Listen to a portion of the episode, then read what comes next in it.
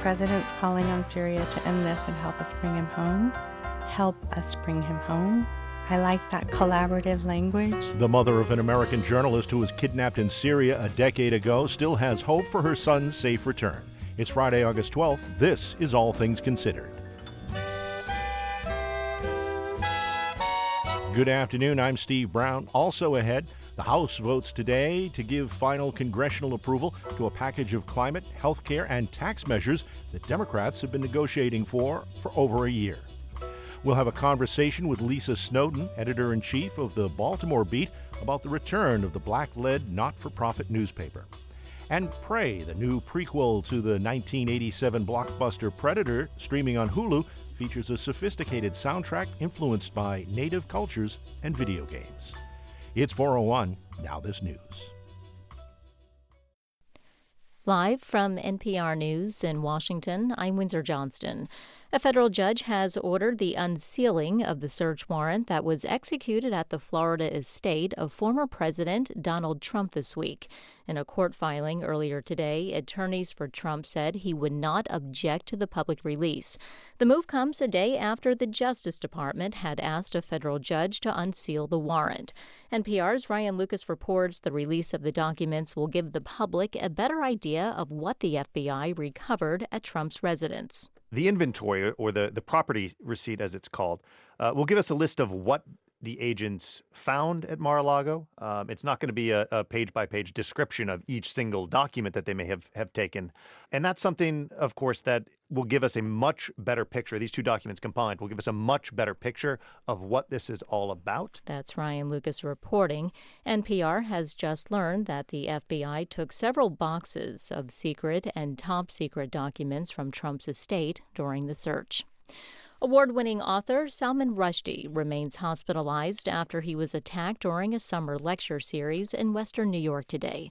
As NPR's Dustin Jones reports, Rushdie has faced death threats since the 1980s, stemming from his fourth novel, The Satanic Verses. The attacker rushed the Chautauqua Institution stage and stabbed Rushdie in the neck, according to the New York State Police.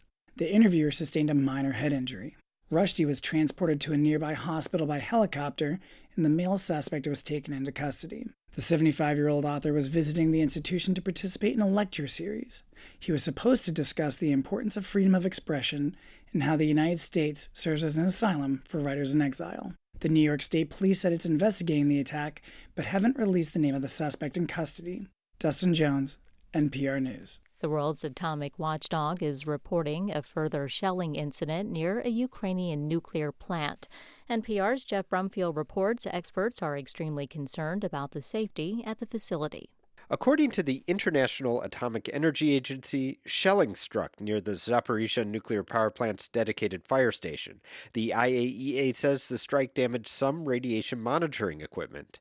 It's the third incident in less than a week. A power substation and nuclear waste facility were also hit.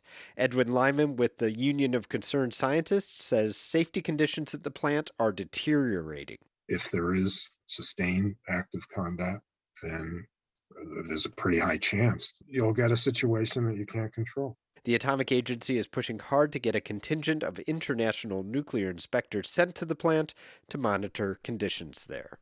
Geoff Brumfiel, NPR News, Washington. At last check on Wall Street, the Dow was up 424 points. This is NPR. This is 90.9 WBUR. Good afternoon. I'm Steve Brown in Boston.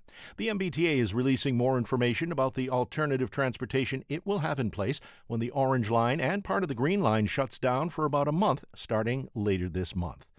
It says neighboring commuter rail lines will make additional stops and shuttle buses will run along the shutdown. The T has also posted a rider's guide on its website to help people navigate the closures. There will be some dedicated lanes for shuttle buses. Boston is also offering free Blue Bikes passes during the shutdown. The shutdowns are for repairs and to finish work in advance of the Green Line extension. Bars and restaurants remain closed in a large swath of Provincetown as crews work to fix a sewer emergency. Residents in the area are still asked to reduce all water use. Public restrooms remain closed. Portions of the affected sewer system are back up and running. However, a full restoration is still not done. Town officials say heavy rains and a power outage earlier this week caused the sewer problems. Members of the state's congressional delegation are urging passage of a Democratic backed bill known as the Inflation Reduction Act. It would expand tax credits for clean energy production, allow Medicare to negotiate prescription drug prices, and implement a new corporate minimum tax. Massachusetts Congressman Richard Neal spoke in favor of the bill during the ongoing debate today in the U.S. House. This is a historic win for family pocketbooks, for Americans' health, and for the future of climate security. And we fund these gains by ensuring that large, profitable companies pay their fair share. Republican opponents say the bill will do little to combat inflation soon. Tax free weekend in Massachusetts is almost here. Shoppers can save on the six and a quarter percent sales tax on many items up to $2,500. WBUR's Yasmin Amer has more. Massachusetts tax free weekend started back in 2004, and for Eva Arneson, a sales associate and furniture builder at the Door Store in Cambridge, tax free weekends had more cachet in those earlier years. It's when people bought a lot of expensive stuff. The last couple years, it's become more of a couple people will come in and buy some, you know, hundred or two hundred dollar items, not necessarily as much people buying as much as they possibly can. Arneson says her furniture store still sees about four to five times the total amount of sales during tax free weekend compared to a typical weekend. For 90.9 WBUR, I'm Yasmin Amer. In sports, the Red Sox open up a three game series with the Yankees tonight over at Fenway. In the forecast, increasing clouds tonight, the lows around 62 degrees, cloudy through mid morning tomorrow, followed by gradual clearing. The highs will be around 74 degrees. Sunday will be sunny, 81 degrees will be the high. Partly sunny on Monday, the highs will be near 78 degrees. Tuesday should be partly sunny with a chance of rain, the high 76. Partly sunny on Wednesday with some rain likely, the high 76. WBUR supporters include Procter & Gamble, maker of Metamucil, a fiber supplement containing psyllium, a plant-based fiber for trapping and removing waste in the digestive system, designed to be taken every day. More at metamucil.com. On a Friday, it's All Things Considered from NPR News. I'm Mary Louise Kelly in Washington. And I'm Ailsa Chang in Culver City, California. A judge has unsealed the warrant that the FBI used to search the property of former President Trump. Now, the unprecedented search at the Mar a Lago resort on Monday has been shrouded in mystery, and now we know a little bit more about what the Justice Department collected. To talk more about that, we're joined now by NPR Justice correspondent Carrie Johnson, who has been closely following this story. Hi, Carrie. Hey, Ailsa. Okay, so first things first, what do these new documents tell us about the basis, the legal basis for the FBI search at Mar a Lago? Sure, we have a set, set of documents now. Well, first, we have the search warrant, which was approved by a judge who found that probable cause, there was probable cause to believe a crime had been committed.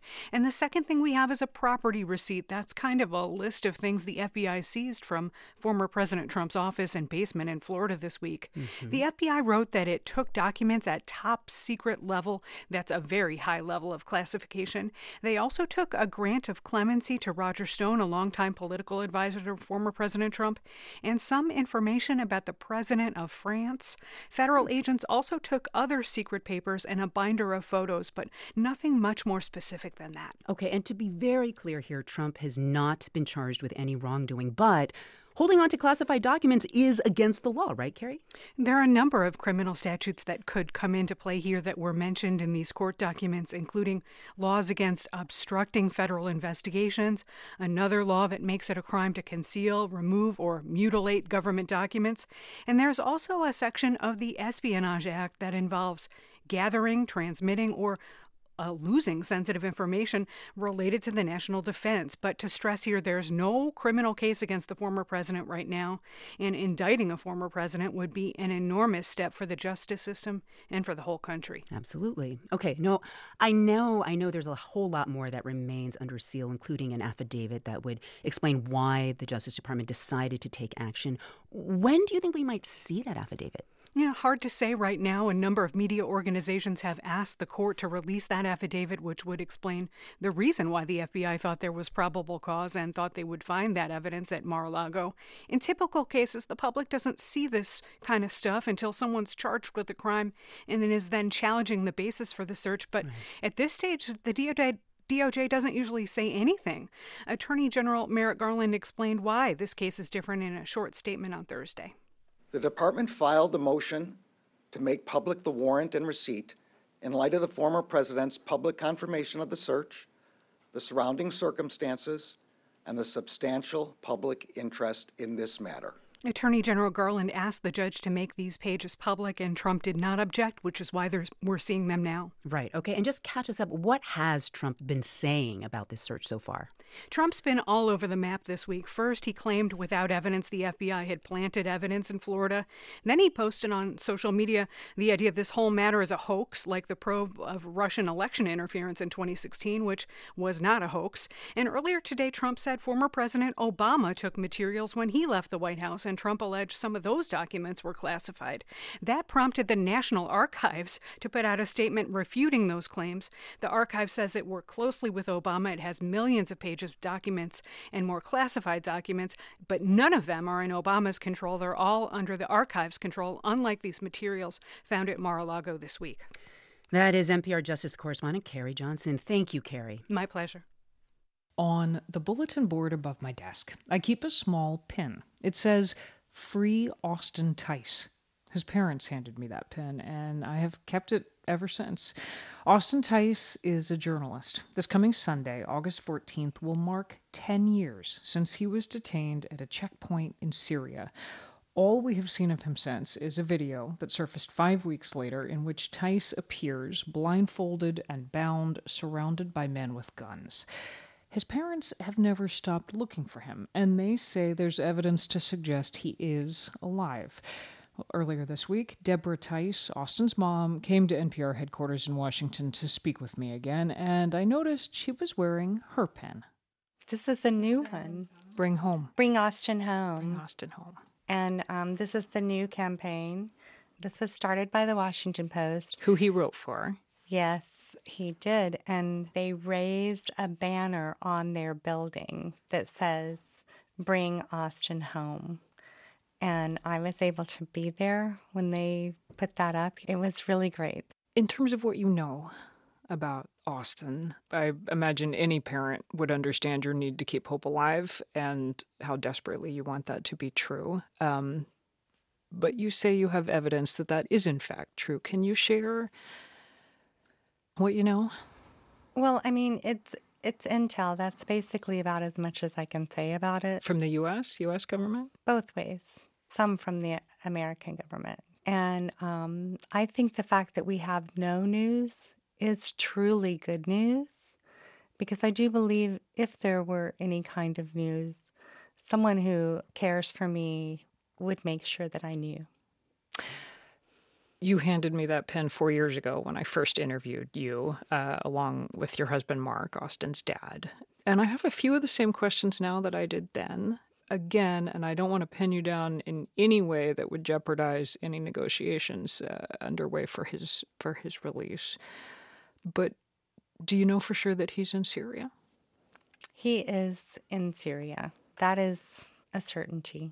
And he is he's definitely being held with a, a government related entity. So some kind of group or entity with ties to the government right. of Bashar al Assad. Yeah. Yeah. I'm thinking about how you and your family are on your third American president trying to work on this. Um, I know you, you were dealing with the Obama administration and then the Trump administration, and now Biden. How engaged is the Biden administration in trying to get your son home? Our best engagement is through the National Security Council. Mm-hmm. You know, they're in the White House. So that's a good place to have our, our best connections. I think you know how we got a meeting with the president, that I was in the audience at the White House Correspondents' Dinner. So then when the president stood up to speak, he pointed to me and said, Russia, Mom, I'd like to meet you and Dad to talk about your son. We feel fairly certain that the president was very much off script when he said that. And um, so that was Saturday night. And we had our meeting in his office Monday afternoon. Hmm. And I know President Biden has just issued a statement marking the 10th anniversary of Austin's detention. Um, what's your reaction when you read it? What did you think? I think we're finally on the right track. There are things in this that really touch my heart. You've got a copy of the statement in front of you. Like, what, what touches your heart? in it? Well, I, I really appreciate that the president understands that Austin is an investigative journalist who put the truth above himself. To me, that feels so much like he really knows Austin's character, and that that means a lot to me. That's in the first paragraph. And the president's calling on Syria to end this and help us bring him home. Help us bring him home. I like that collaborative language because it is going to take both, and I appreciate the acknowledgement of that. A line from President Biden's statement that I was struck by was this one quote, There is no higher priority in my administration than the recovery and return of Americans held hostage or wrongfully detained abroad.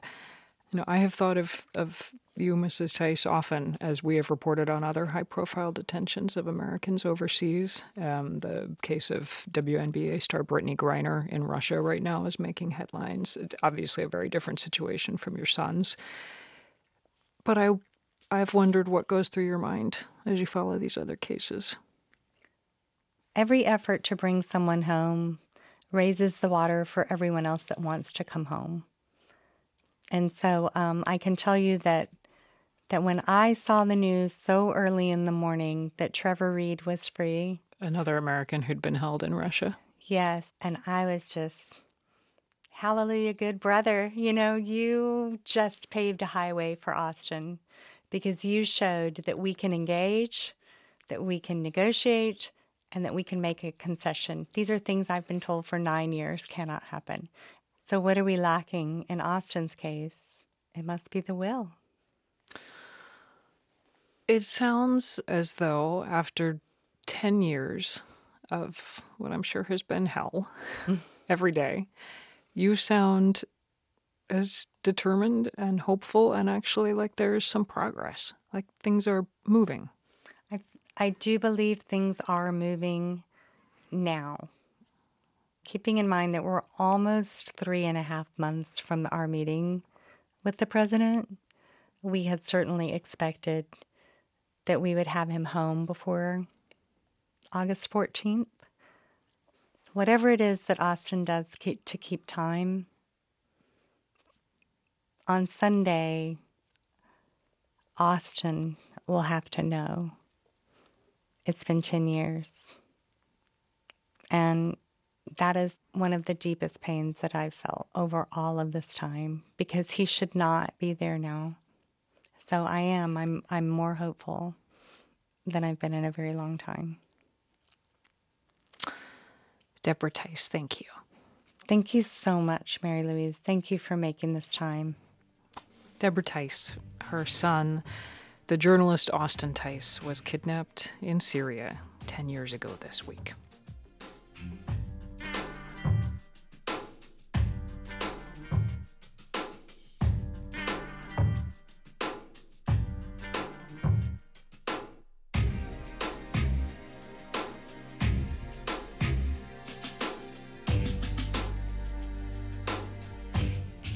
You're listening to All Things Considered from NPR News. This is 90.9 WBUR and WBUR.org. Good afternoon. I'm Steve Brown. 77 degrees in Boston at 419. Ahead on All Things Considered, the black led not for profit newspaper Baltimore Beat is back. We'll hear from the paper's editor in chief. In business news, the largest employers in Massachusetts are a little smaller than they used to be. The Boston Business Journal review of headcounts finds the total number of workers is down 7% in the last year at the biggest 25 employers in the state. Losses were most pronounced in healthcare, grocery stores, and technology companies. Economists believe the decline is a result of a combination of worker burnout, layoffs, and a labor shortage. On Wall Street today, stocks closed the day higher. The Dow up 424 points, closing at 33,761. Nasdaq was up 267 points at 13,047. We're funded by you, our listeners, and by Xfinity Internet, committed to delivering internet service over a gig designed to power your devices while fitting your budget. More at xfinity.com/gig. And Cityside Subaru on Route 60 in Belmont, where the Summer of Love event is underway, featuring the all-wheel drive Subaru Crosstrek. Citysidesubaru.com. Check out WBUR's recommendations for summer books with a New England twist. Sign up for our pop-up newsletter at wbur.org slash beachbooks. The forecast increasing clouds tonight. The lows around 62, cloudy through mid-morning tomorrow, followed by gradual clearing. Support for NPR comes from this station and from Amazon Business. From small business to big enterprise and everything in between, Amazon Business works to help simplify the supplies buying process. Learn more at amazonbusiness.com. And from Fidelity Wealth Management, working to help investors keep more of what they earn with tax-efficient strategies. At fidelity.com/wealth. Investment minimums apply. Fidelity Brokerage Services, member NYSE. And from the Lemelson Foundation. This is All Things Considered from NPR News. I'm Mary Louise Kelly. And I'm Juana Summers. Alternative weekly newspapers are known for holding their city's institutional powers accountable, from government to the other media in town. In Baltimore, the city paper circulated for four decades, and that alt weekly story ended like so many others shuttered. The Baltimore Beat stepped in to fill the void, but roughly four months later, it shuttered too. And ever since, journalists have been working to revive it. And this week, that happened. The Baltimore Beat is back, now as a nonprofit, black led biweekly publication, available online or in print, all free of charge. Lisa Snowden is the editor in chief of the Baltimore Beat, and she joins us now to discuss. Welcome to All Things Considered, Lisa, and congratulations. Hi, thank you so much. So, Lisa, this is a publication that is launching in Baltimore, a city that is more than 60% African American. And the Baltimore Beat is not the only Black led publication or news organization focused on Black audiences. Why does that diversity of options in a city like Baltimore matter so much? Well, I think there's a few reasons. Number one, we're not a monolith. I think that there are ways that the Afro, which has been around for over 100 years, meets Baltimore's needs. There's the Baltimore Times that does that also, but I think that we can find a particular lane with the Baltimore Beat. We have city paper in our DNA, so I think that our lane is not at all to try to replace a 100 plus year old paper. Our lane is to figure out how to hold government accountable and do the things that we can do, provide deep arts coverage in the way that we can do it.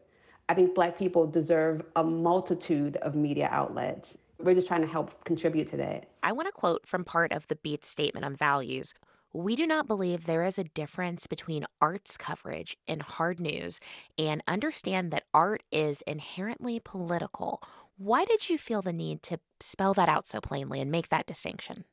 I think that draws on our alt weekly roots that this would not be a place where you would maybe just find big name stars. Maybe you'd find people having shows in alleys or, mm-hmm. you know, the cellars of buildings. And both of those are important. And also that art is a thing that happens just like quote unquote the news. Another thing that you talked about in that value statement is the fact that you all want to focus on the joy of being a Baltimorean. So, Lisa, I want to ask you, what does that mean for you?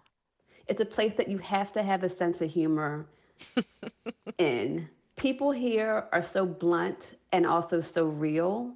And I feel like that's lost so much in the conversations about the city. We hear sometimes some very horrible racist things about the violence that happens here. And maybe we hear about The Wire. But there's so much else that isn't talked about, and we just want to give space for that. In an earlier interview, one of your colleagues told Baltimore Magazine that some newspaper distribution boxes may eventually serve as community exchange boxes so that people can take what they need and leave what they can, get things like gloves and hats in the winter. What's your thinking there? So, not only is there access in our boxes for information, the things that we're writing and printing, but just like a very easy way to contribute to the community so that people can put water bottles in there, books in there. We have we have one already out on the streets and it has Narcan in there. Mm. And I think, you know, as people are still suffering from the economic impact of the pandemic, people are going to need that kind of thing like more than ever. You have described the beat elsewhere as a teaching newsroom. What does that mean and why does that matter? Journalism is not a career where you're going to make a lot of money. It's worse if you're black. And not only that, if you're black, you're often the only black person, or maybe one of two or three others in the newsroom. And that can be a very distinct struggle. And so we really wanted the beat to be a place where black journalists can get an education, can stay here if they would like to make a life in Baltimore, or get their clips and maybe move somewhere else. I think that was very important to be intentional about that. Baltimore has Morgan State University, which is a historically black college right here. And so it's like, I want those people that come to this community to stay here because we need their voices. Lisa Snowden is the editor in chief of the Baltimore Beat, which relaunched this week. Lisa, thank you so much for being here. Thank you so much for having me. The movie Prey is a prequel to Predator, a blockbuster Arnold Schwarzenegger hit from the 1980s. Prey is streaming now on Hulu. It's about a high tech alien warrior landing on the Comanche Plains 300 years ago. The score comes with its own backstory, as Tim Greiving reports. The original Predator was a vicious game hunter from outer space equipped with thermal vision, a cloaking device, and big, nasty mandibles.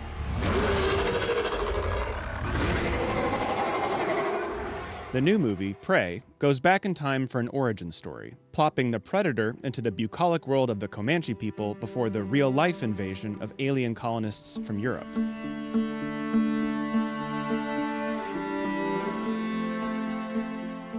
Prey's director Dan Trachtenberg and producer Jane Myers, a Comanche herself, filled the cast with native actors and even recorded a Comanche language dub. But Trachtenberg is also a gamer, and for the film's score, he sought out a non native video game composer he admired, Sarah Schachner. He had been playing Assassin's Creed Valhalla while they were in production on the film, and he really liked what he heard. Schachner specializes in finding ancient, unusual instruments and weaving them into a modern action tapestry. She found a collaborator from a list of native musicians sent by producer Jane Myers including a Grammy winner from New Mexico who felt the story of Prey was surprisingly familiar. Living on a traditional pueblo with ancient stories and ancient philosophy, we have stories like this of the star people, of we call them or Nambatha Robert Mirabal grew up in Taos Pueblo and still lives there now those don't even translate except for the people of the heavens or the mud soaked people or something like that. So it just was something that we grew up with. For Prey, Mirabal got a chance to bring his work to a more mainstream audience. He marries traditional native idioms and instruments to modern jazz and rock. He plays multiple instruments but specializes in flutes, including a double barreled one he invented himself. Composer Sarah Schachner had Mirabal go into a studio and improvise a library of free ranging tones and notes. She took those tracks and incorporated them throughout her score for Prey.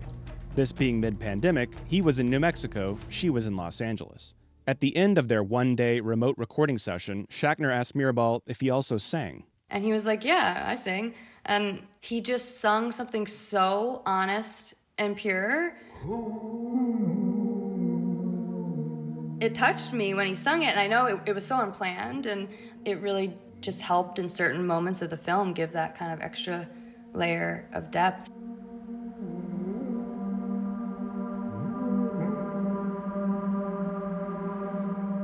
It's almost as if though you're whispering the story.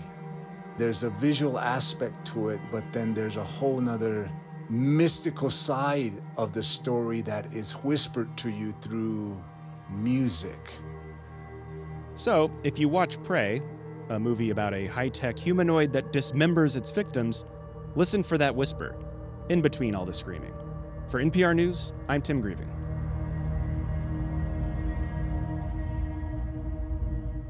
This is NPR News. This is 90.9 WBUR and WBUR.org. Good afternoon. I'm Steve Brown. 77 degrees in Boston at 429. Ahead on All Things Considered, the latest on the tax fraud case against the Trump Organization. That's just ahead here on 90.9 WBUR.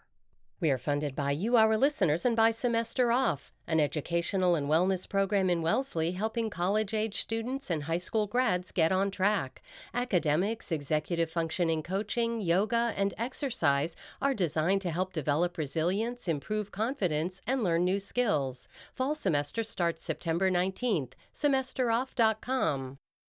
Hi, this is Steve Inskeep with a reminder that this public radio station is a collaboration. Many of my colleagues are working in the middle of the night to bring you the latest information when you get up in the morning. You don't have to do that, but you can contribute in other ways like donating your old car. Turn your old car into Morning Edition, all things considered, and all the voices you trust. There's never been a more important time to strengthen your station. Here's how. Just go to WBUR.org.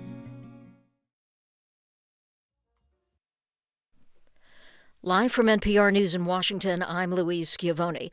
Author Salman Rushdie was stabbed this morning as he prepared to speak at the Chautauqua Institution in western New York. Rushdie spent years in hiding and under police protection after Iranian officials declared he should be killed for his writings. New York State Police say he was stabbed in the neck. Speaking at an event in Long Island, Governor Kathy Hochul of New York praised authorities for their quick response. And I want to commend the state police. It was a state police officer who stood up and saved his life, protected him. The accused assailant was apprehended at the scene and has not been identified publicly. Rushdie was airlifted to a nearby hospital and rushed into surgery. An unsealed warrant for the search of Donald Trump's Mar a Lago home shows the FBI took several boxes of documents marked secret and top secret during its search on Monday. The former president's family business is headed to trial this fall. NPR's Ilya Marritz reports a judge has cleared the way for a criminal case to open in October in New York State Court. Prosecutors allege the Trump Organization and its former CFO, Allen Weisselberg, conspired to evade federal, state, and local taxes on millions of dollars of income over a decade and a half. The Trump business allegedly paid Weisselberg through living expenses and private school tuition for his relatives, all undeclared forms of income. The defendants moved to dismiss the case, arguing there was insufficient evidence and that prosecutors showed political animus. The judge denied those motions but did remove one count against the Trump Organization. Jury selection is set to begin October 24th. Ilya Marritz, NPR News, New York. Wall Street has closed out its first four week winning streak since November. Reports showing inflation cooled more than expected last month led stocks higher. The Dow closed up 424 points at 33,761. The S&P up 72. This is NPR. This is 90.9 WBUR. Good afternoon. I'm Steve Brown in Boston. The MBTA has released some new details for alternate transit during the closures of the Orange Line and the green parts of the Green Line that begin late next week. Shuttle buses will make stops between Forest Hills and Back Bay, between Haymarket and Oak Grove, and between Government Center and Union Square. No shuttle buses will run between Tufts Medical and State. There will be added service on the Silver Line. There will also be increased commuter rail service, which will be free for riders with a Charlie card. Riders can now be able to access a planning guide on their T's website to find alternate options for their routes. The T says it has also begun posting detailed information today about the diversion in affected stations. Boston based researchers have noticed an alarming increase in complications from pregnancy and birth during the pandemic. WBUR's Priyanka Dayal McCluskey reports these problems follow major disruptions in healthcare during the first year of COVID. A new study shows Americans were more likely to have hypertension during pregnancy and severe bleeding after giving birth. And one of the most concerning things that we saw was that unfortunately, even though it was small, the rate of maternal death in this study went up. Dr. Jose Figueroa of Brigham and Women's Hospital is senior author of the study. He says healthcare shutdowns early in the pandemic meant fewer ultrasounds and blood pressure checks that can help identify problems early. Routine obstetric outpatient care was just completely disrupted. COVID related stress also may have led to more pregnancy complications. For 90.9 WBUR, I'm Priyanka Dayal McCluskey. The city of Boston is releasing details on how it's spent the money from the fees it charged North End restaurants to host outdoor dining this year. It says it collected about $300,000 from the program, but spent more than double that for things like keeping streets and sidewalks clean. Bill Galitis is the managing partner of Tresca on Hanover Street. He says he's seen the impact of the fees his restaurants paid. We've noticed an increase in enforcement. Uh, we've noticed more inspectors down there uh, making sure that all the restaurants adhere to the new rules and regulations of the program. You know, we would love to see this program become a permanent program. Jen Royle also paid the fee for her restaurant table and says any expectations she had for the program were not met. There's trash everywhere. So you know what? If the city paid six hundred and twenty-three thousand dollars to keep the neighborhood clean, then their money was not spent very wisely. Outdoor dining in the North End is expected to end in September. In sports, the Red Sox open up a three game series with the Yankees tonight over at Fenway Park. In the forecast, increasing clouds tonight. The lows will be around 62 degrees. Cloudy through mid morning tomorrow, followed by gradual clearing. The highs will be around 74 degrees. Sunday will be sunny. 81 degrees will be the high. Partly sunny on Monday, a high of 78. Right now, it's 76 degrees in Boston. This is WBUR. Support for NPR comes from this station and from Avalara, providing cloud based sales tax solutions for businesses of all sizes with real time tax rate calculations and automatic return filing. Learn more at avalara.com/npr. And from Procter & Gamble, maker of Align Probiotic, a daily supplement to support digestive health containing a probiotic strain developed by gastroenterologists with 20 years of research. More at alignprobiotics.com. This is All Things Considered from NPR News. I'm Mary Louise Kelly in Washington. And I'm Ailsa Chang in Culver City, California. The House is set to vote soon on the Inflation Reduction Act. The roughly $700 billion legislation will clear Congress without a single Republican vote and then head to President Biden for his signature. If you are sitting at your kitchen table and wonder how you're going to pay the bills, your health care bills, your uh, prescription drug bills, this bill's for you. That is House Speaker Nancy Pelosi celebrating the achievement earlier today. Now, the bill includes a lot of Democratic priorities like addressing climate change, reducing the cost of prescription drugs, but it is far from the lofty plans that Democrats originally hoped they could pass with majorities in the House and the Senate. All right, NPR congressional correspondent Kelsey Snell has been following this bill and joins us now. Hi, Kelsey. Hi there. Okay, just remind us what is in this bill? Well, like you said, this covers a lot of ground drug prices, healthcare, climate, and energy and tax policy. You know, this, the big things that people are watching here is right. it would allow Medicare to negotiate directly on the cost of drugs. That's something Democrats have been talking about for a long time. They also have a goal of reducing emissions by 40%, and that comes from about 369 billion dollars in climate and energy security investments, about half of the spending in the bill. Uh, that includes tax credits for wind and solar and other renewable energy, um, and there are incentives for residential and commercial investments in energy efficiency.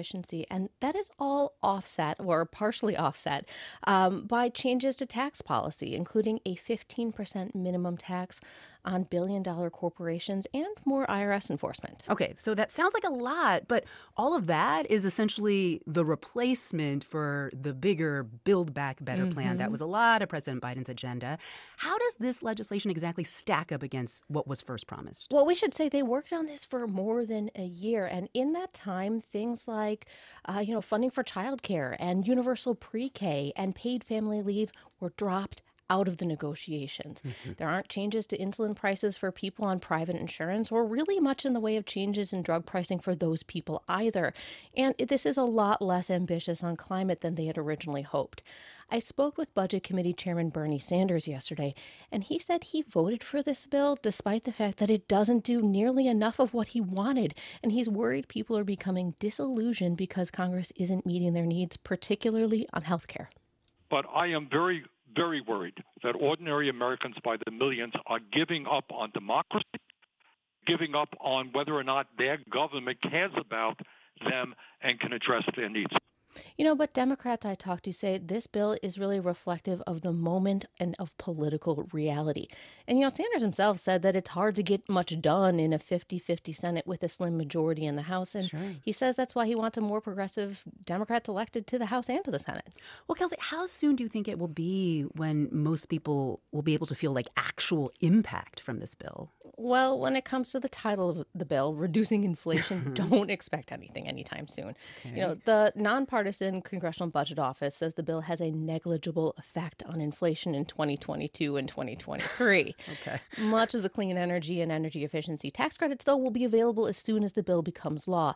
Other elements like the extended healthcare tax credits and changes to the AC, ACA just they won't expire, so people won't experience that as a new benefit. Just make sure they don't lose things that already exist.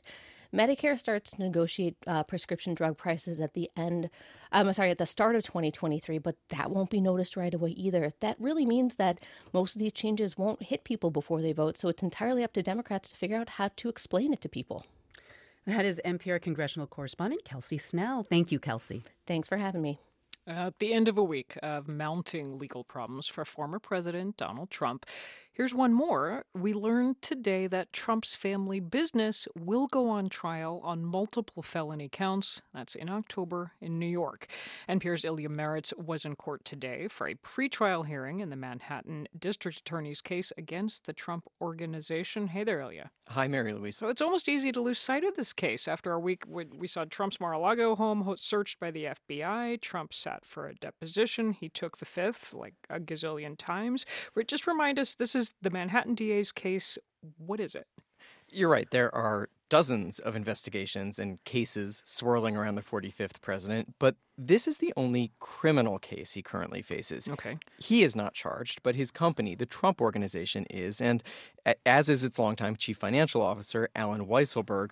Prosecutors say the Trump Organization and Weisselberg conspired to evade federal, state, and local taxes over a decade and a half. One way this worked, allegedly, is that the Trump Organization would cover living expenses, cars, private school tuition for Weisselberg and his family, and that amounted to millions of dollars of income that was never declared. These schemes saved both the Trump Organization and Weisselberg, allegedly, a lot of money uh, that they should have been paying in taxes. The Trump Organization and Weisselberg have pleaded not guilty. Now, you were in court today. What happened? What'd you learn? Judge Juan Merchan began the hearing by denying defense motions to dismiss the case. He did remove one count against the Trump Organization that had to do with the statute of limitations, but they still face many other counts. Next, the judge ordered jury selection to begin October 24th, and it looks likely the trial would begin a few days after that. So, what that means is that by election day, prosecutors could be producing lots of exhibits and unflattering information about the internal workings of the Trump family business. I mention election day, of course, uh, because even though Donald Trump is not on the ballot, a lot of candidates backed by him are, and this trial will likely add to this already heated atmosphere we're seeing where law enforcement and politics are converging around the former president. All right. Um, just to emphasize what you're saying, this is the Trump organization, the Trump business that will be tried. What about Trump personally? Is he insulated or is there some potential he could be drawn in? Well, Donald Trump went to the Supreme Court twice to try to block the investigation that led to these charges. He failed both times. This is Trump's family business, founded by his grandmother, handed to him by his father, so it is personal. However, at one point last year, it really looked like this case was possibly the biggest legal threat to Trump. Local prosecutors here were looking closely at Donald Trump's own actions. It seemed he might be personally charged with financial crimes. But a new district attorney was sworn in at the beginning of this year. Trump hasn't been charged, and his lawyers think he's in the clear now in this case, even if his company is not. Nevertheless, he's got to be spending a lot of money on attorneys to defend his business. Okay, so uh, to circle back to this um, terrible, horrible, no good, very bad week that Trump, or at least his lawyers, are having, what are you watching for next? Of course, we're all eager to learn more about the FBI search warrant for Mar a Lago and what it means and what they found there. But I think it's important to keep an eye on the New York cases. The trial of the Trump organization could surface a lot of information about Trump's business from before the time he was in politics right up to the time he was the president. Uh, and then there is another related threat to the company, and that's from the New York Attorney General, Tish James. Her office is the one that deposed Trump this week. She is close to reaching a decision as to whether to file civil charges. Now, civil charges sounds less meaningful than criminal, but Mhm. if she accuses him of civil charges and wins, she could try to get some punitive damages or even dissolve the Trump organization. Her office is the one that shut down the Trump Foundation a few years ago. That's NPR's Ilya Marritz in New York. Thank you. You're very welcome.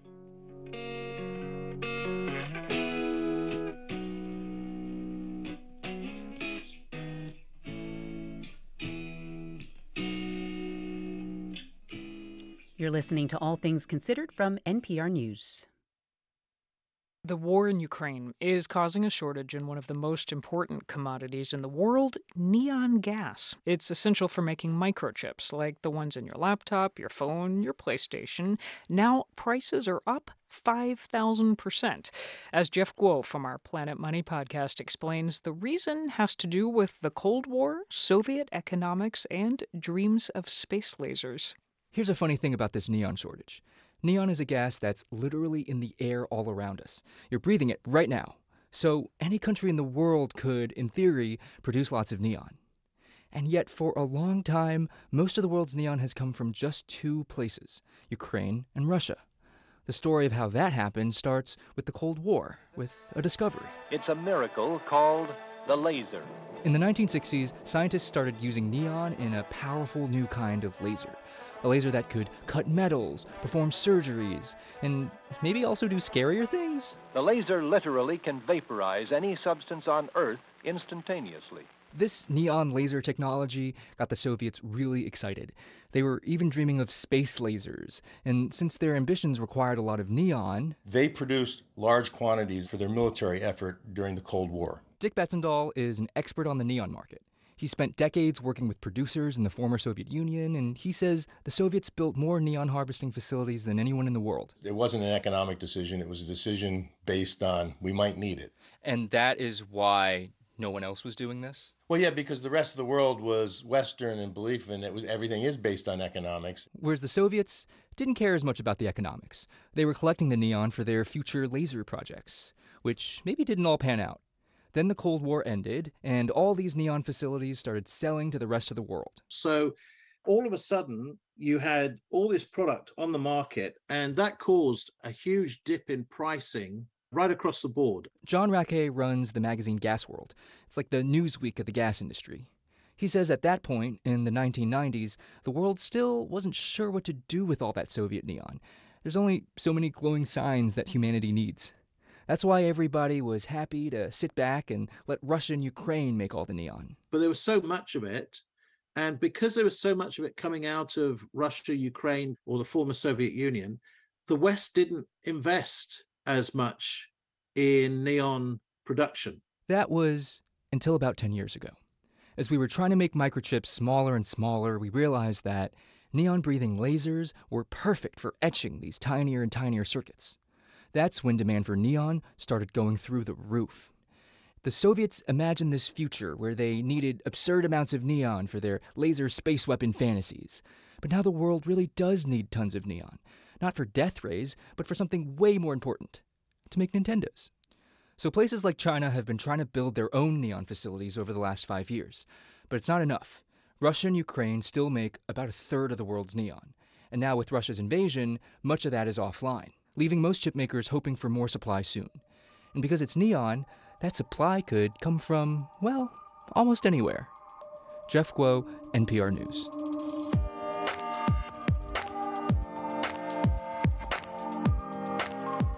Support for Planet Money comes from Workday, committed to helping organizations adapt to change, using real time data to uncover insights, stay decision ready, and prepare for whatever's next. The finance, HR, and planning system for a changing world.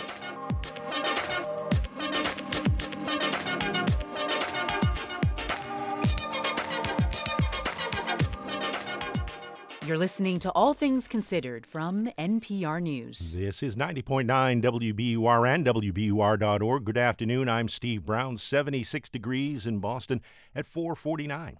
Ahead on All Things Considered, we'll hear from the author of the new novel, A Map for the Missing. It's a story about family, forgiveness, and the challenge of grappling with the past while charting a path for the future. That's ahead here on WBUR.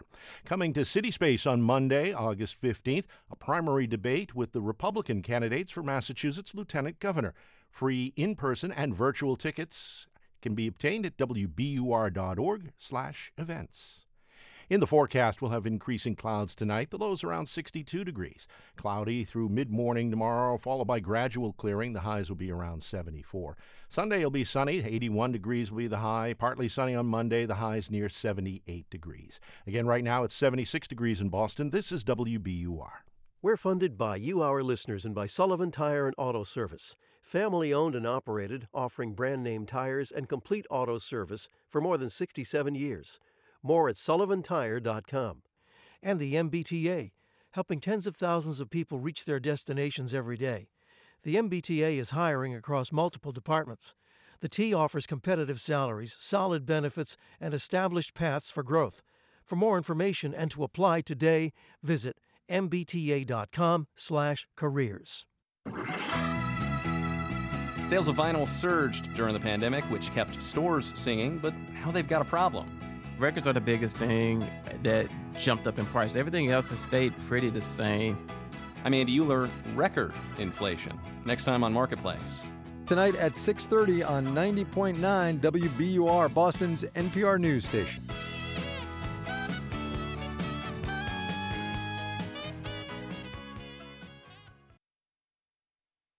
From NPR News, this is All Things Considered. I'm Ailsa Chang. And I'm Ari Shapiro. The novel A Map for the Missing opens in the United States in the 1990s. A young academic named Tang Yitian gets a phone call from his mother back in a small Chinese village. She shouts, Your father's gone missing. That first line of the book is written in Chinese characters. I imagine for Tang Yitian, this moment when he hears the news that his father goes missing must be incredibly disorienting and um, almost feel like a terror in reality. And I wanted to recreate that feeling for readers um, when they encountered the book's first pages. This is Belinda Huijuan Tang's debut novel. The story jumps back and forth in time from the 1990s to the 70s at the end of China's Cultural Revolution. It was a time of upheaval, especially in rural areas like the village where her main character and her own father grew up. And there are other parallels between fiction and the author's family history, like the high stakes college entrance exam called the Gaokao. Think of it as the SAT on steroids because it is the only thing that really determines college admissions in China. There's there's no other factors involved.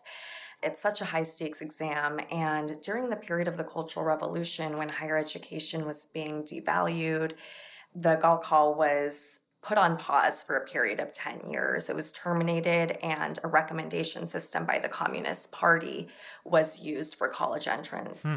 Um, and so we encounter the characters when they um, have just lived through a period where there is no system where they can access higher education.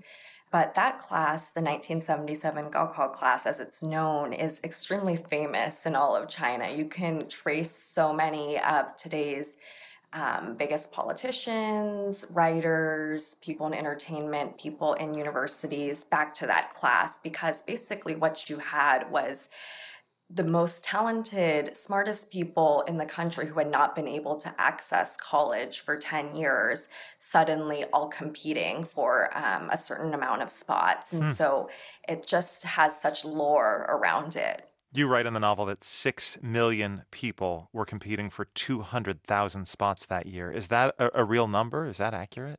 That is a real number. And because of that, we see when Tang Yitian passes, that's something that is seen not only as a big event for him, but something that his entire community sees as an almost historical event. Why did you want to zero in on this moment in Chinese history for your debut novel? I think it's the moment when China changes from, you know, the Cultural Revolution, all that tumult of that period to the China that we know it as today, which is this global superpower. And as I was thinking about writing um, about these Chinese characters, it was just the moment in history where there were so many forces pressing on them, social and cultural, that just made for really ripe fiction. Your main character, Tang Yitian, uh, who's an adjunct professor in the US, goes home to see the village where he grew up for the first time in years. He encounters this disconnect between his own experience of financial struggle in the US and the assumption of everybody in his village that because he's in America, he's wealthy. I know your father grew up in China and came to the United States for graduate school where he got his doctorate degree. Was was this something that he experienced too? Yeah, it was. I think, and it's something that I even experience now when I travel back to China with him. I can see how people in the village see him. You know, he's uh, this figure who's come to take on, um, you know, almost a, a, a legend to him that he was the first person to leave the village. And when I when we go to the village, there are these um, like stones that are engraved with his name, and I Wow. think yeah, they're engraved with his name, and Like for buildings that he helped fund? um, he donated some money, but it's also just part of like this is the history of our village and people who are kind of famous and well known that have left our village. And so he, has this lore to him in the village, and that's so different than the way I know him, which is just, you know, as a, a pretty ordinary middle class person growing up in the US. We certainly had our struggles, and it's amazing to me to see the gap between my knowledge of him and how people in his village view him. Have your parents read the book? I'm curious what kinds of conversations it may have sparked. My dad read the book. I asked him to read the book after I'd sold it, mostly as almost a fact-checking exercise. I'd yeah. had I'd had so many nerves about showing him this book, um, and it felt almost like something I was doing in secret for a couple years. Um, and it was just funny because here I had for many you know years like the best primary source about the book and i was afraid to just ask him and i would spend hours doing research that could have been really easily asked and answered if i just reached out to him. Um, so when i finally showed him the book i was so nervous um, but i also felt like it was something i absolutely had to do. I felt i couldn't let this book go out into the world without having showed it to him. Um, and we did have a couple long conversations about facts in the book, and he would tell me stuff that I got wrong and I got right. And then at the very end of our last phone call, he said, You know, and I think you should change the ending because it made me cry too much and it was too Mm. sad. And then after that, he just hung up the phone and we never talked about it again. And you Uh, didn't change the ending. I didn't change the ending because I, I think for him, I can see, you know, maybe if he's feeling some affinity for this character, he wants to have a notion of a happy ending. Of Um, course. that for me as a writer, I don't think it would serve the characters or the story I'm trying to tell to give to them. I'm just fascinated by the idea of you going to these great lengths to do research to answer questions that you could have called your father for an answer to. Was there anything he told you after reading the book that was a specific detail that just jumped out to you as something he experienced firsthand that either you got right or you didn't in the initial draft? The biggest change I made after talking to him was around something um, about the mindset of people during the Cultural Revolution. There's a scene early on where one of the sent down youth in the village The sent down youth are the folks from the cities who go to the countryside to work the land. That's correct. They're forcibly relocated from cities to to rural areas of China during this period. Um, one of the sent down youth commits an act of self harm. Um, and in the original draft that I had written of this book, the, the sent down youth are kind of planning with one another how do we get sent back to our cities? How do we do that? Well, let's, if we get injured, they have to send us back. Um, and when I talked to my dad, he said, no, you know, the mindset of that time, people were scared to talk to each other about things like that because you could get reported at any point. Um, and if so, one of the if one of the women was going to do this, they would do it in secret and they wouldn't even dare to tell their closest friends around them.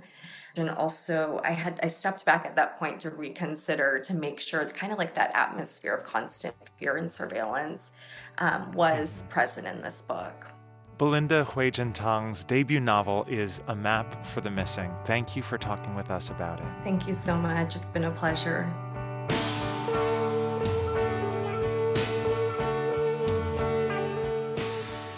This is NPR News.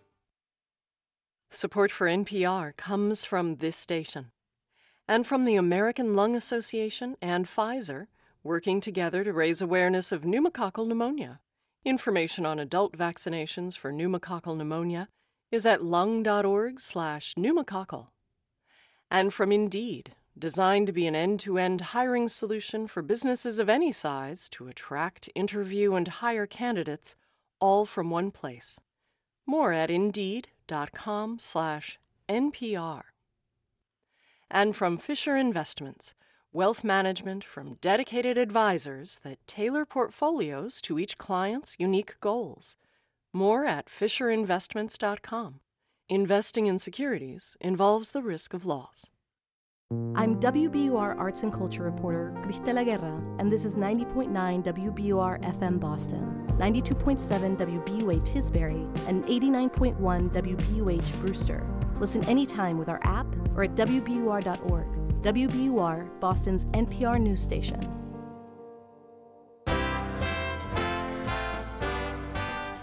Court papers show that the FBI recovered documents labeled top secret from former President Donald Trump's Florida estate. The papers released today indicate the seized records also include some that are in a special category meant to protect the nation's most important secrets. This is All Things Considered. Good afternoon. I'm Steve Brown. Ahead, the latest on the documents seized by the FBI at Mar a Lago. Also ahead, a visit to a village north of Kabul that is home to pro Taliban and anti Taliban families. Both sides have paid dearly in Afghanistan's decades of war. And 2,000 Kaiser mental health workers plan to go on strike on Monday. They say Kaiser has failed to follow California law and make sure patients with mental health needs are given prompt care. It's 501. Now, this news. Live from NPR News in Washington, I'm Jack Speer. A federal judge has made public the warrant and other documents from the FBI's search this week of former President Trump's Mar a Lago residence. NPR's Ryan Lucas reports they show federal agents recovered boxes of highly classified government documents. One of the documents unsealed by the court is the property receipt, which is an inventory of what agents seized during the Mar a Lago search. It says the FBI took several documents marked secret and top secret, as well as various documents at an even higher level of classification, labeled TSSCI. Agents also took information regarding the President of France, as well as the executive grant of clemency for Trump's longtime informal advisor, Roger Stone. The search warrant was also made public, and it indicates that the FBI is investigating the potential unlawful retention of defense related information, the destruction of documents, and the unlawful removal of government records. Ryan Lucas, NPR News, Washington. Author Salman Rushdie, whose writings include the book The Satanic Verses, is hospitalized after being attacked and apparently stabbed while speaking at the Chautauqua Institution in New York State. A bloodied Rushdie was flown to a nearby hospital. There is no word on his condition. The 75 year old Rushdie was stabbed or punched by the assailant shortly after being introduced for a lecture he was about to give. The attacker was also not immediately identified. Rushdie spent years in hiding after receiving death threats from Iran over his writings. Ukraine's infrastructure minister said today a shipment of Ukrainian grain is now set to be loaded for delivery to Ethiopia, where war has exacerbated food shortages. NPR's Joanna Kakissis has that story. Infrastructure Minister Oleksandr Kubrakov wrote on Facebook that a container ship called the Brave Commander is set to deliver 23,000 tons of grain to Ethiopia. The UN negotiated the wartime deal to export Ukrainian grain and cooking oil by sea to help address global food shortages and rising prices. Turkey's defense ministry also said two more ships have departed Ukrainian ports loaded with grain. The Star Laura is shipping more than 60,000 tons of corn to Iran, while the Sormovsky 121 is sending about 3,000 tons of wheat to Turkey. Joanna Kakissis, NPR News, Uman, Ukraine. After at least one case of polio that left a person north of New York City paralyzed, it seems perhaps many more people may have the disease and not yet know it. That's after authorities there said they've detected the virus that causes the potentially deadly disease in New York City's wastewater. Authorities say that would indicate the polio virus may be circulating widely, and parents are being urged to get their children vaccinated. Most people infected with polio have no symptoms but can give the virus to others for days or weeks. Stocks rounded out a winning week on Wall Street today. The Dow up 424 points, the Nasdaq jumped 267 points. You're listening to NPR. This is 90.9 WBUR. Good afternoon. I'm Steve Brown in Boston. Provincetown officials estimate the water, the sewer emergency that shut down local bars and restaurants will be solved by day's end. Residents are still being asked to conserve water use and public bathrooms remain closed. Food establishments in the affected area are required to remain closed until at least the morning. The town is set to issue another update later this evening around 8:30. The sewer system was damaged this week by thunderstorms and a power outage. The state's largest healthcare system is suffering financial losses and expects the challenges to continue. Mass General Brigham reported this afternoon an operating loss of $120 million in its third quarter. Niyum Gandhi is Mass General Brigham's chief financial officer. He says the challenge of finding nurses and the costs of temporary staff are driving higher expenses across the healthcare industry. The nursing shortage is real, and I don't think would be as severe as it is right now if it weren't for the pandemic that, that our nurses just had to endure. Mass General Brigham also says inflation is hurting the bottom line because medical supplies cost more. There's a new transportation option for the month long shutdowns of the Orange Line and part of the Green Line that start later this month. The city said today it will offer free 30 day passes to the Blue Bikes bike share network. Mayor Michelle Wu says the city will also have dedicated pop up bike lanes on Columbus Ave, Stuart Street, and Boylston Street. Not all Massachusetts shopkeepers are happy with the state's sales tax holiday system. Once a year, the state drops the sales tax on most products for one weekend. Richard Coombs runs a bicycle shop in Boston South End called Community Bike Supply. He hasn't sold a lot of bikes lately, and he blames that on the sales tax suspension coming up this weekend. I think it has a negative effect for the two, three, maybe even four weeks before the holiday as people defer making purchases before the holiday. Coombs says the holiday weekend itself is exciting but exhausting. He's spending most of the day today assembling bikes in anticipation of tomorrow's rush. State officials are urging people to make sure campfires are thoroughly drowned and grills are always attended amid a higher fire risk.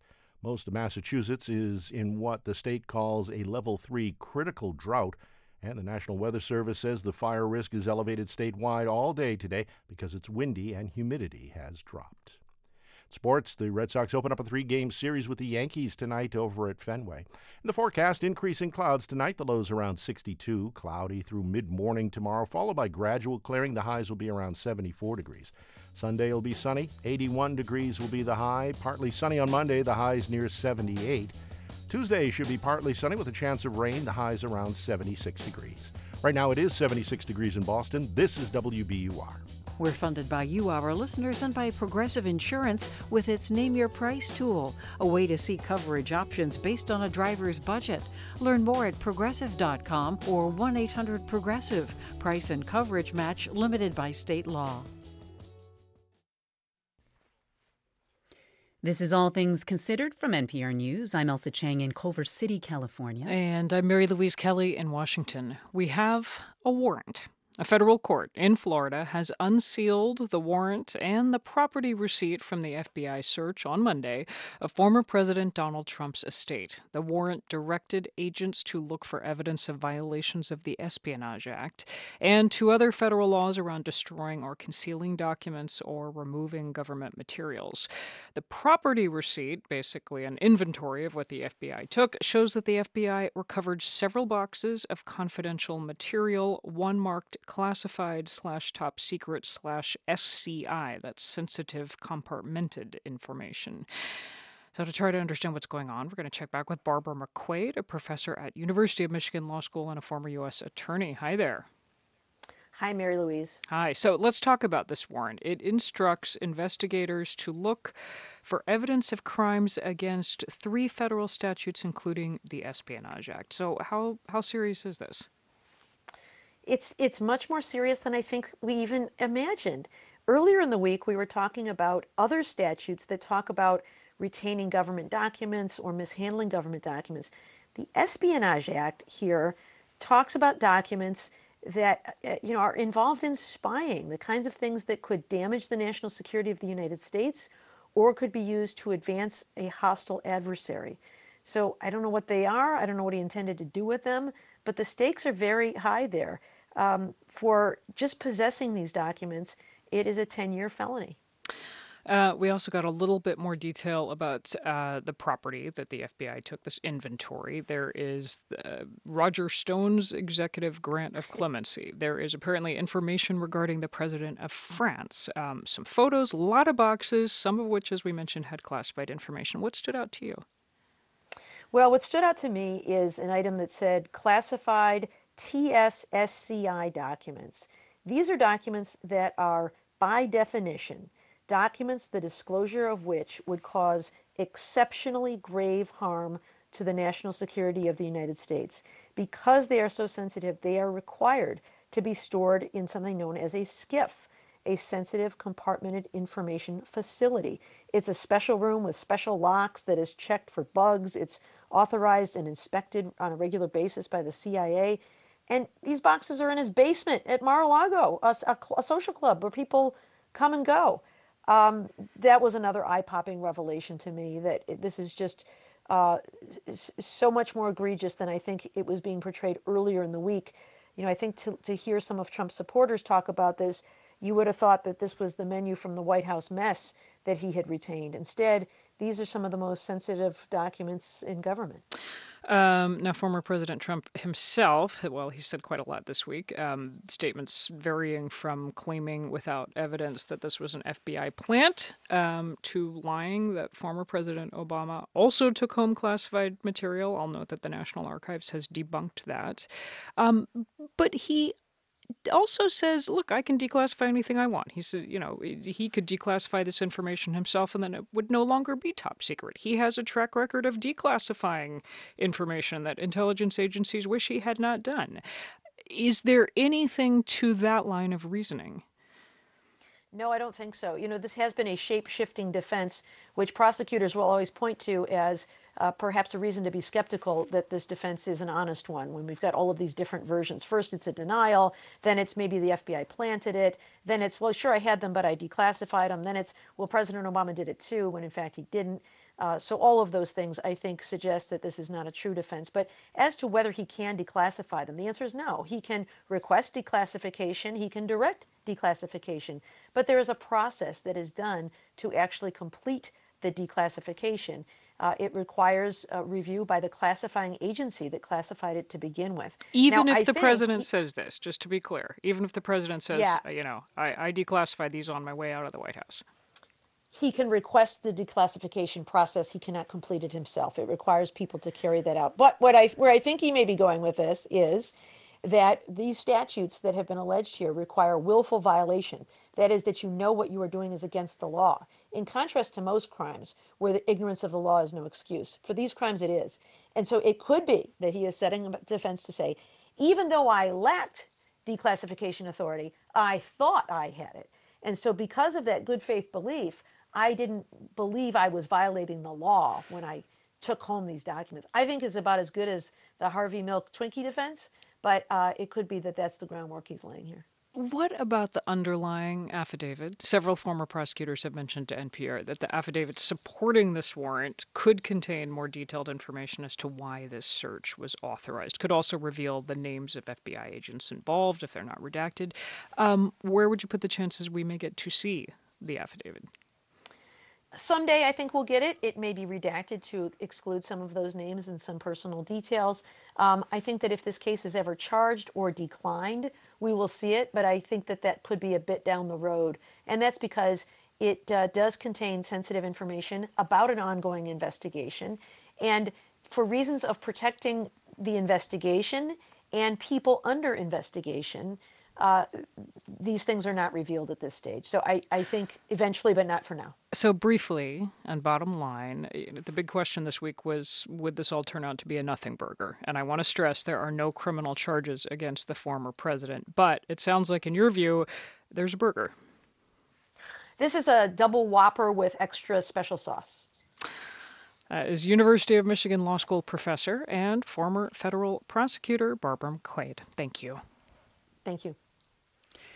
In a village southwest of Kabul, families who support the Taliban once lived alongside families who did not. And in the past year, as NPR's Dia Hadid found in a recent visit, both sides have paid dearly in Afghanistan's decades of war. The drive to the village of Patan Khel from the Afghan capital begins on a road gouged with holes from IEDs. The explosives were planted by Taliban fighters to hit Afghan forces and Western troops over the past two decades. The road is also flanked by graves of Taliban fighters. They're marked with small flags hoisted on poles white flags, green, red, even leopard print. The colourful cloth signifies a man who died young.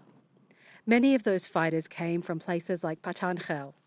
To get there, we veer off the highway, pass a valley, and drive through a creek bed. And we reach the mud brick home of Ahmed Shah, at 40, he's a village elder.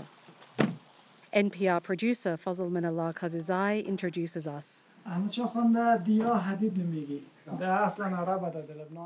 Shah has just returned from his apple orchard and he invites us in. He's gathered his cousins to meet us. And over lunch, he says, when the Taliban took over Afghanistan last year, we were elated. It was not possible, but with the help of God.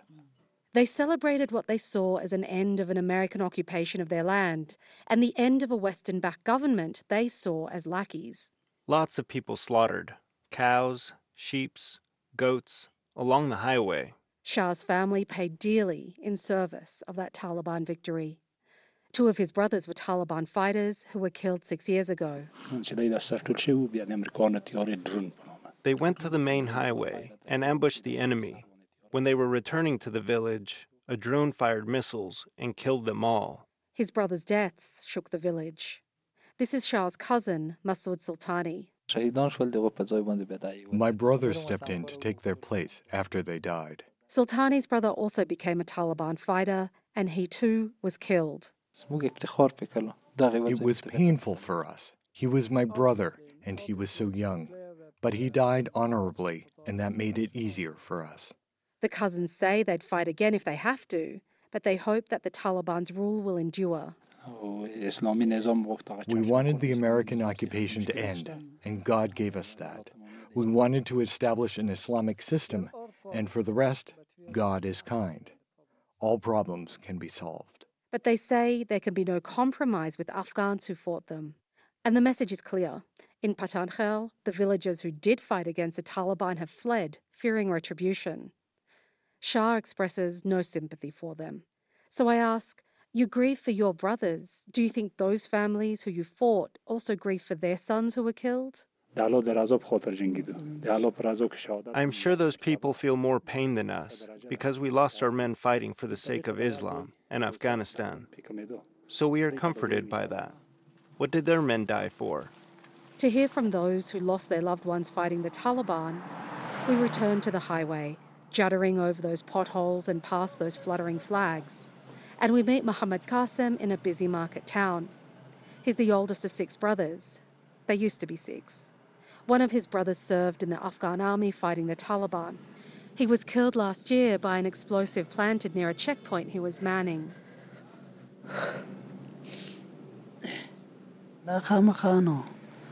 He was my beloved brother. He was the backbone of this family. But that's not the only brother Qasim lost. His younger brother ran away to join the Taliban. Six months later, he was killed by a drone strike. Muhammad Qasim says the war has brought us disaster. In our village, you will see widows and orphans. Their fathers were killed in the fighting. Now they're destitute. And it seems sidelined by a group still savouring victory as others mourn their losses. Dia Hadid, NPR News, Patankhel. You're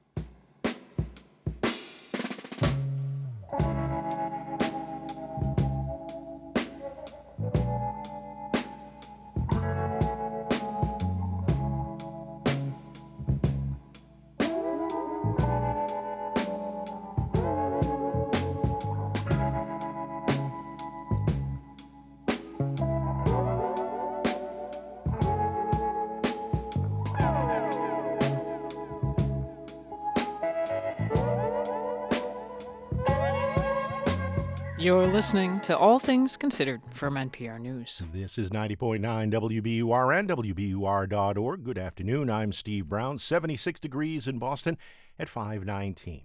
Ahead on All Things Considered, France battles a monster wildfire that has forced thousands to flee their homes. That's ahead here on WBUR. In business news, state gaming regulators are outlining how they will start to launch sports betting in Massachusetts. Governor Baker signed a bill this week legalizing wagers on sports. The State Gaming Commission plans to meet next week with five existing facilities that will be allowed to host sports betting to discuss the process. Those include two casinos, a slot parlor, and two simulcast centers. The Commission also plans to request letters of intent from any companies that want to request a license to offer mobile only betting. On Wall Street, stocks closed the day higher. The Dow was up 424 points at 33,761. Nasdaq was up 267 points at 13,047, and the S&P 500 up 73 points to close at 4280. We're funded by you, our listeners, and by Boston Lights. Enjoy an evening lantern experience at Franklin Park Zoo with displays of hundreds of lanterns. Advance tickets required at franklinparkzoo.org. And Sullivan Tire and Auto Service, family owned and operated, offering brand name tires and complete auto service for more than 67 years. More at sullivantire.com. Coming to CitySpace on Monday, August 15th, a primary debate with the Republican candidates for Massachusetts Lieutenant Governor. Free in-person and virtual tickets at wbur.org/events.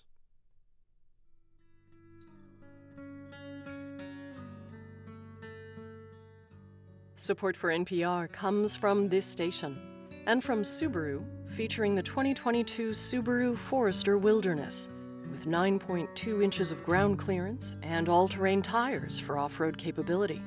Learn more at subaru.com/wilderness. And from Amazon Business, from small business to big enterprise and everything in between, Amazon Business works to help simplify the supplies buying process. Learn more at amazonbusiness.com.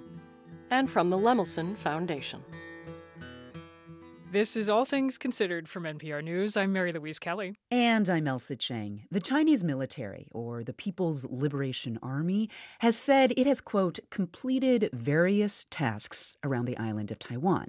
What they're getting at is they are done, at least for now, with their largest ever military drills off Taiwan's shores.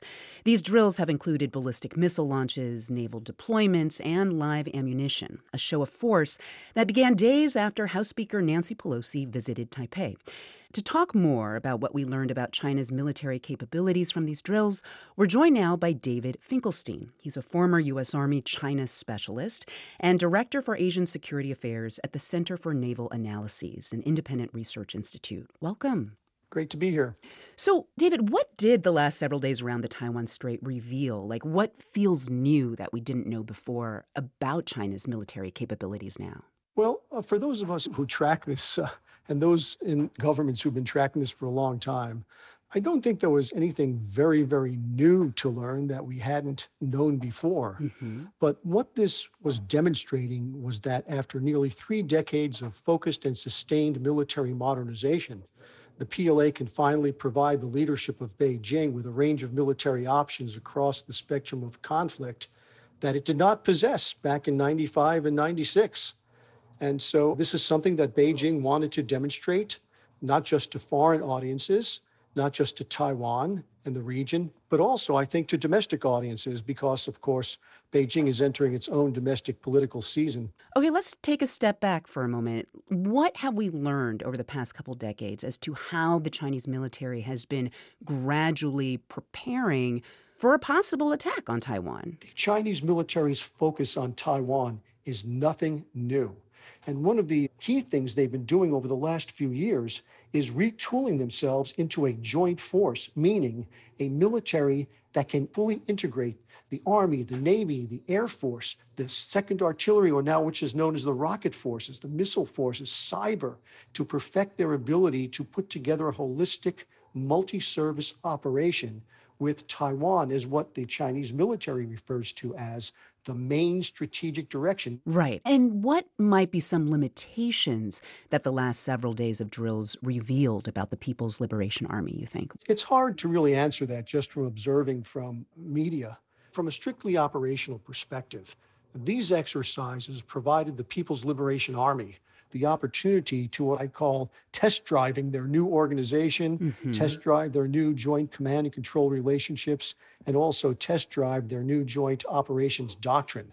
So they're the ones who are going to be learning a lot by working the kinks out of the new organization and the new doctrine. And we'll have to wait and see what they come up with. Can you just paint a picture for us of one possible scenario as to how a Chinese invasion of Taiwan might unfold? My first reaction to that is that it assumes that that's the only option that they have. Okay, you say that Xi Jinping has various options at this point. What are those options? Give us the range. The Chinese People's Liberation Army, the Chinese military, is uh, working and has been for many, many years to provide the leaders of the Communist Party of China with military options should they choose to use military force for unification with Taiwan. They range from everything from a blockade of the island to potentially strangle it economically. It could be uh, massive missile attacks to destroy the morale of the people on the island. It could be disinformation attacks, cyber attacks, and it also has at one end of the spectrum the possibility of an all out assault against the island. Given that range of possibilities, how would you characterize Taiwan's military capabilities now? Would Taiwan on its own be ready for that? Taiwan is facing a very difficult situation. They've got to think about what it takes to counter the worst scenario, which is an invasion. They also have to think about hardening their uh, critical infrastructure against missile attacks they seriously need to consider what it's going to take to mobilize society to repel any sort of military coercion. They're in a tough situation. That is David Finkelstein, Director of Asian Security Affairs at the Center for Naval Analyses. Thank you very much. Well, thanks so much. It's a pleasure to be with you today to France now, which is battling monster wildfires as heat and drought scorch much of Europe this summer. Scientists say the catastrophic consequences of global warming are here, faster than expected. NPR's Eleanor Beardsley reports. Dans le ciel aux couleurs de l'enfer, les Canadair et Dash French television footage showed a wall of fire devouring a pine forest and threatening villages in France's southwest Gironde region, not far from the vineyards of Bordeaux. 1,500 firefighters battled 24 7 alongside water-bombing planes. Commander Mathieu Jaumin told French television it's unprecedented. Euh, euh, it's the first time we've had fires like this that last so long, and we don't see an end in sight with the weather they're forecasting which is 100 plus degrees with no rain. 10,000 people have been evacuated in the Gironde, many for a second time. One man told French television he had not slept in the last month for fear of the fires reigniting. 115 square miles of forest have burned in the Gironde in just 10 days. Pour qu'ils libèrent leurs employés, leurs salariés French Interior Minister Gérald Darmanin called on employers to release all volunteer firefighters so they could join their units. Firefighters are also arriving from across Europe to help France. The European Space Agency said successive heat waves, shrinking rivers, and rising land temperatures measured from space leave no doubt about the toll of climate change.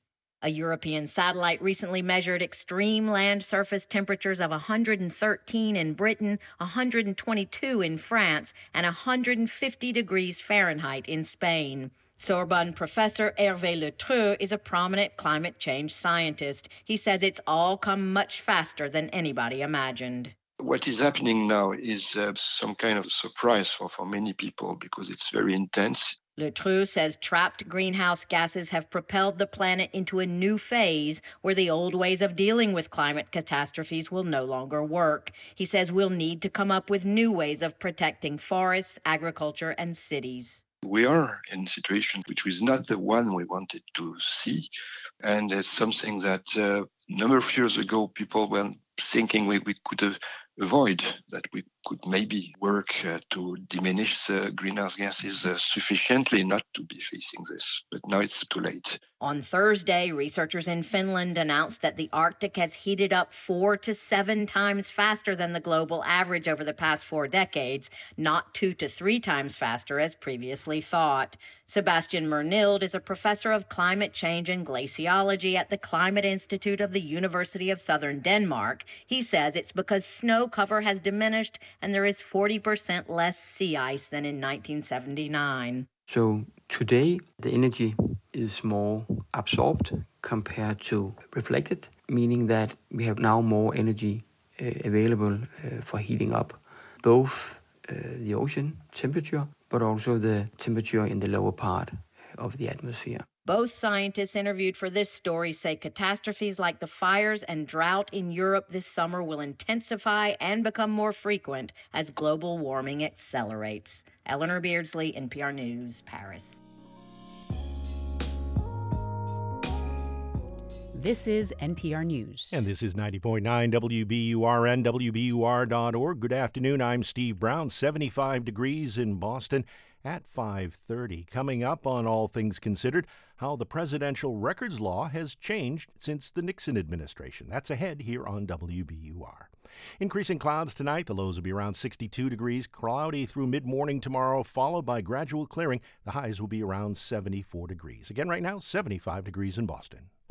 A lot of us talk to our cars when we're driving. In my case, it's mostly me saying, Come on, come on, come on, please start. If your car's like that, then maybe it's time for a new conversation. I'm Glynn Washington from Snap Judgment. Let's talk about donating your car, your old or unwanted car, whatever it is. It can be turned into Morning Edition, Wait, Wait, or Snap Judgment. Trust me, your car will understand. Here's how. Just go to WBUR.org. Live from NPR News in Washington, I'm Louise Schiavone. A federal judge has unsealed the warrant used to search the Florida estate of former President Donald Trump this week. NPR's Windsor Johnston reports the release of the documents came shortly after attorneys for Trump gave the court the green light to do so. The search warrant shows the FBI seized top secret and secret documents from Trump's residence. Agents removed more than a dozen boxes that contained binders of photographs classified government materials, and at least one handwritten note.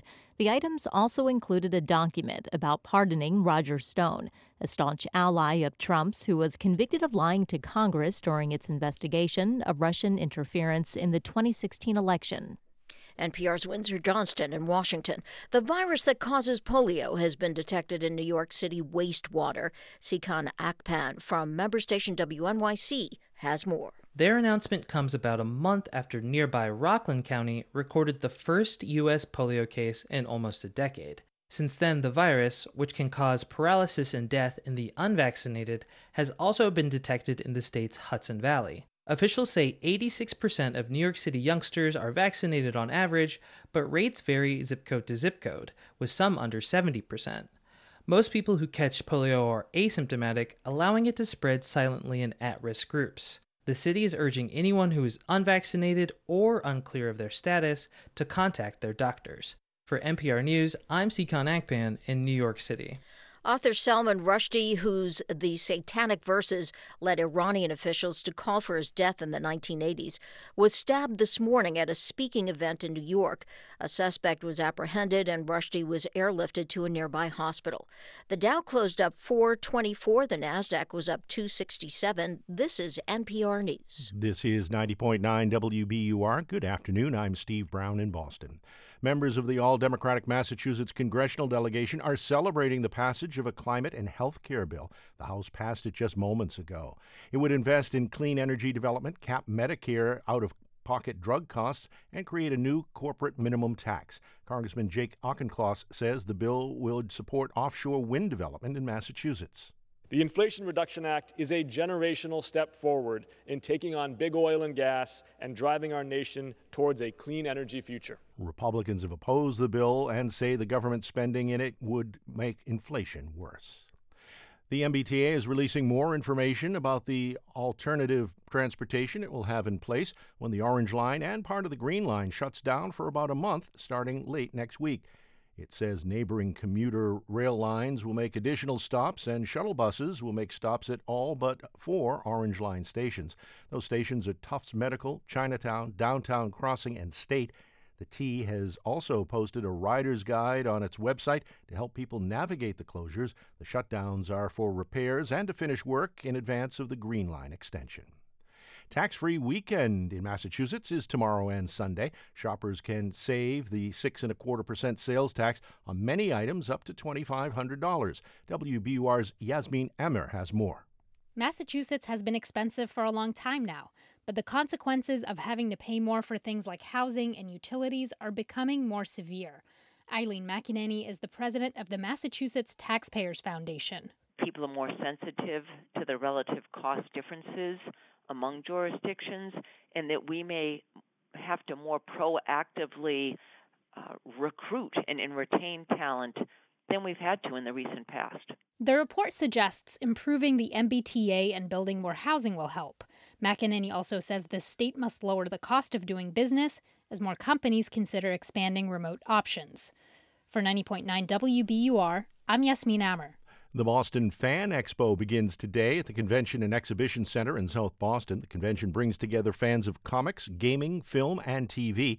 Organizers expect more than 50,000 visitors over the weekend. Fan Expo Vice President Andrew Moyes says this is the first full Boston Expo since the start of the pandemic. These events are really about community.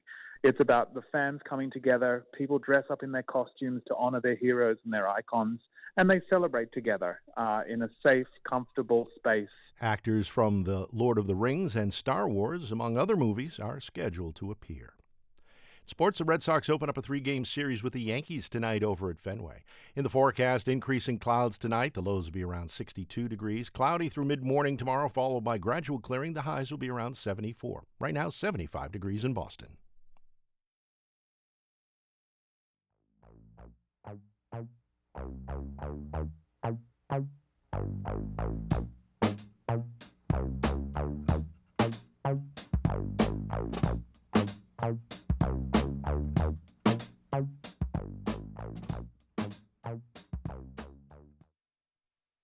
Support for NPR comes from this station and from Procter & Gamble, maker of Metamucil, a fiber supplement containing psyllium, a plant-based fiber for trapping and removing waste in the digestive system, designed to be taken every day.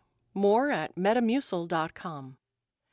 And from Fidelity Wealth Management, working to help investors keep more of what they earn with tax-efficient strategies at fidelity.com/wealth. Investment minimums apply. Fidelity Brokerage Services, member NYSE. From NPR News, this is All Things Considered. I'm Ailsa Chang in Culver City, California. And I'm Mary Louise Kelly in Washington. The FBI is now examining documents that were at the Florida residence of former President Donald Trump. For the first two centuries of U.S. history, this kind of controversy never came up. That is because an outgoing president was free to take his papers when he left the White House. That tradition ended abruptly with President Richard Nixon and the Watergate scandal. For more, I'm joined by NPR's Greg Myre. Hey, Greg. Hi, Mary Louise. All right, situate this in some slightly more recent history. Trump's handling of documents when he was president, when he was in the White House, because there was plenty of controversy then, too. Uh, absolutely. There was a stream of evidence and anecdotes throughout his presidency. We know he didn't like to read documents in the first place, and there were lots of reports he would tear them up in anger or that even flush them down the toilet. Uh, the president spoke sometimes or put on Twitter sensitive material that was believed to be classified. There were reports that secret material was being shared widely with people who weren't authorized to read it.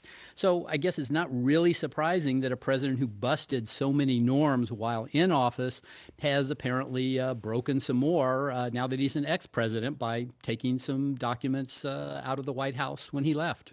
How is it supposed to work? What are the rules for ex presidents and the, the documents, the millions of documents they would create or see while they're in office? Well, as we noted, for about 200 years, there really were no rules. Presidents simply took what they wanted. It was considered their personal property. And before Franklin Roosevelt, there were no presidential libraries. So it really was up to an outgoing president as to how his documents were handled. Here's how presidential historian Lindsay Chervinsky puts it early on, presidents like John Adams and Thomas Jefferson were very attuned to their place in history and their legacy. And so they were very thoughtful about maintaining their documents, cataloging their documents, and then, of course, sort of making sure that what remained was what they wanted to remain. So that also includes some erasure. So, Greg, this system worked for uh, nearly 200 years, right up until President Nixon and Watergate? Yeah, that's right. And when President Nixon resigned in 1974, he wanted to take his documents and his infamous tape recordings with him. But Congress said, hold on, we want to see those documents and, and recordings. We certainly don't want them destroyed. They swiftly passed a law in 74 that made Nixon's material public property, in effect. And then Congress passed a more sweeping Presidential Records Act in 1978. I spoke about this with Jason Baron. He's a former senior official official at the National Archives. He explains what this law means. Every president, when they leave office, those records that have been created by the president and his staff are presidential records that go to the National Archives. The owner is the American people. And to be clear, this includes all presidential material. Doesn't matter matter whether it's doodles on a notepad or top secret national security documents. Hmm. So, to what degree have presidents followed this law since then? Well, uh, generally, uh, there have only been a few episodes with presidential aides. In one prominent case, Sandy Berger, who'd worked for President Clinton, was uh, caught smuggling classified documents out of the National Archives in his pants. Mm. he was eventually fined $50,000. The people I spoke with said all the former presidents were very cooperative, just a few minor instances where a president may have received a small gift and was later asked to return it. NPR's Greg Myre. Thank you, Greg. My pleasure. All right, with just a few hours' notice, Houston rapper Megan Thee Stallion surprised fans and released her new album Traumazine early today. Ever since my mama died 2019, I don't really know who I could trust. A follow up to her 2020 debut, Good News, this album takes stock of the artist's tumultuous past few years and reasserts her superstar status. Sidney Madden has been listening. She's an NPR music reporter and co host of the podcast Louder Than a Riot.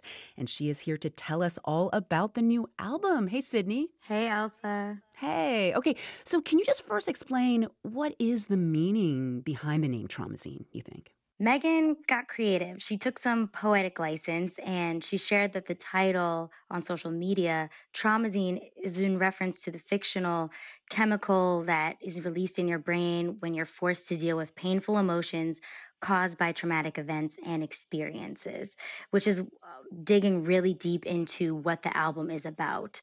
I'm just curious, how do you think this album fits overall into Megan's whole body of work? In my opinion, Traumazine is a huge artistic step forward for Megan.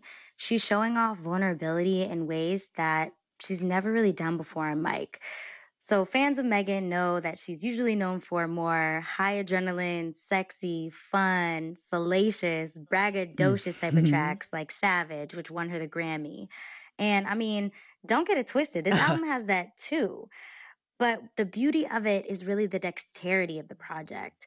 It's that those types of tracks are offset with deep contemplations about the trauma she's experienced in her life so far, and more pointedly, the double standards in society that Black women carry with them when they're objectified, appropriated. She's been involved in extensive legal battles with her former record label over contract disputes, and both of her parents passed away just as she started blowing up. And in the summer of 2020, she was involved in an incident of assault when she was allegedly shot by fellow musician Tory Lanez as the two were leaving a party in LA. It's a lot to process. Yeah, it is a lot to process when you lay it all out like that. I mean, where do you hear some of that sort of deep reflection about her past traumas in these songs? There's a specific run of songs in the sequencing of this album that really feels like diary entries. So, on one track called Anxiety, she breaks down in the lyrics and it feels like she's having a stream of conscious thought trying to describe what moving through life with this anxiety and this post traumatic stress really feels like. It's it's raw, it's real, and it's it can't be faked. Issues, but nobody I can talk to about it. They keep saying I should get help, but I don't even know what I need.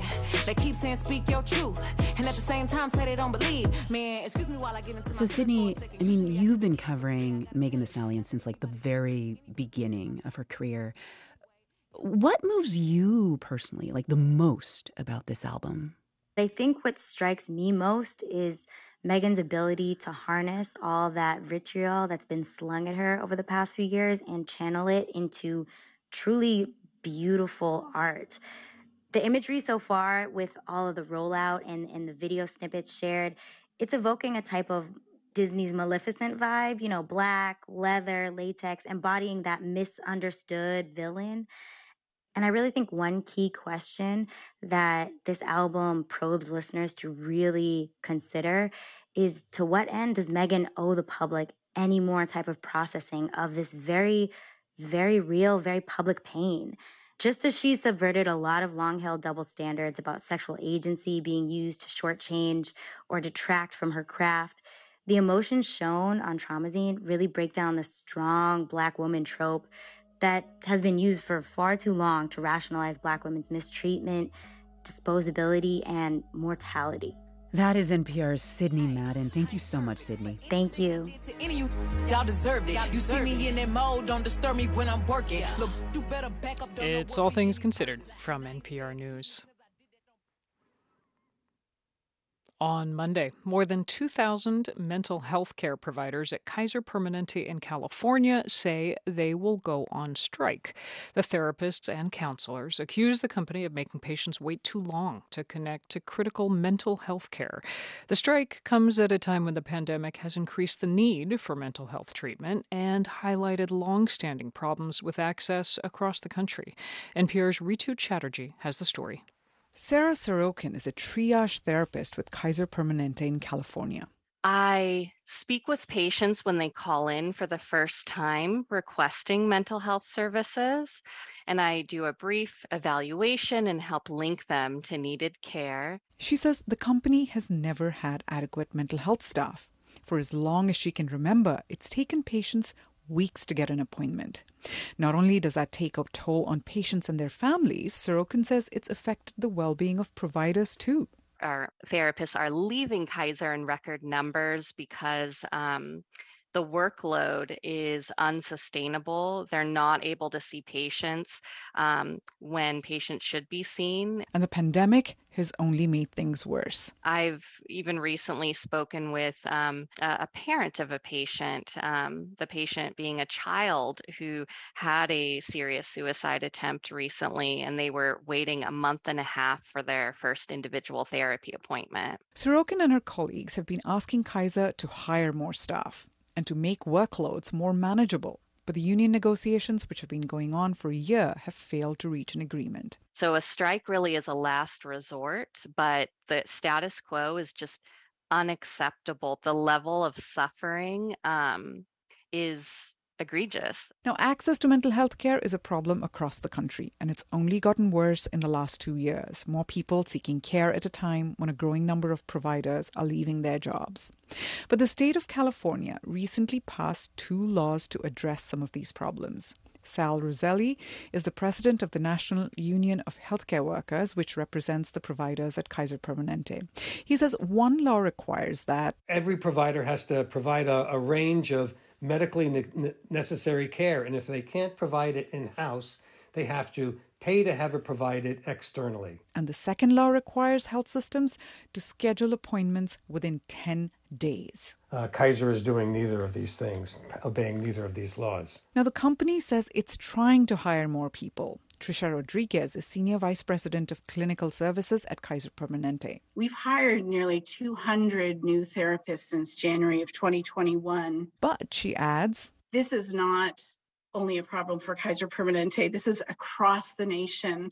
Where mental health care worker shortages plague us all. Psychologist Jared Skillings is with the American Psychological Association. He says the problems at Kaiser isn't just about the number of providers. It's about poor working conditions and the continual requirement to see patients at a pace that is unhelpful for the patient and unhelpful for the clinician too many patients, too fast, too big a caseload. Skilling says unless the company addresses these problems and invests in mental health care the way it has in physical health, it will continue to deny patients the mental health care they need. Rhitu Chatterjee, NPR News.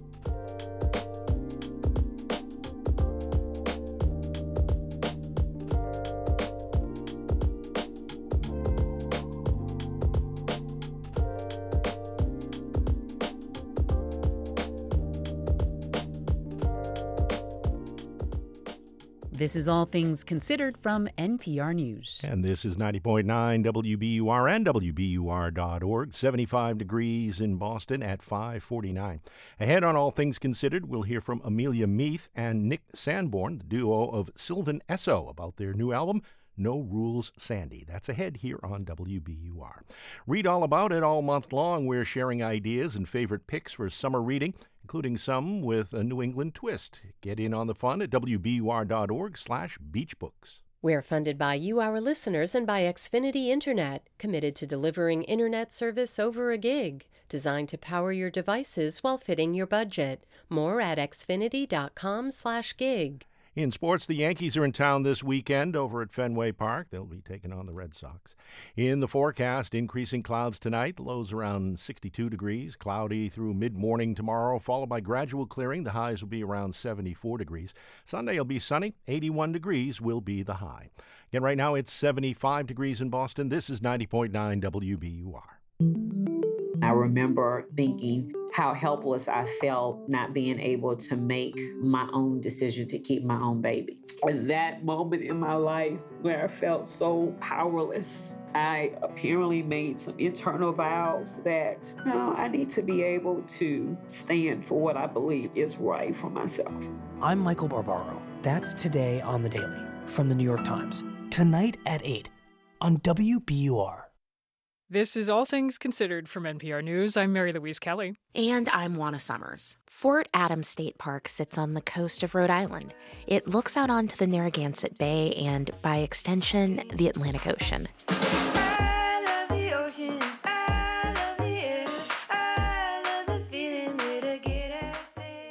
And on a sunny Sunday afternoon in July, the band Sylvan Esso announced to the crowd gathered there for the Newport Folk Festival that they had a new album coming out.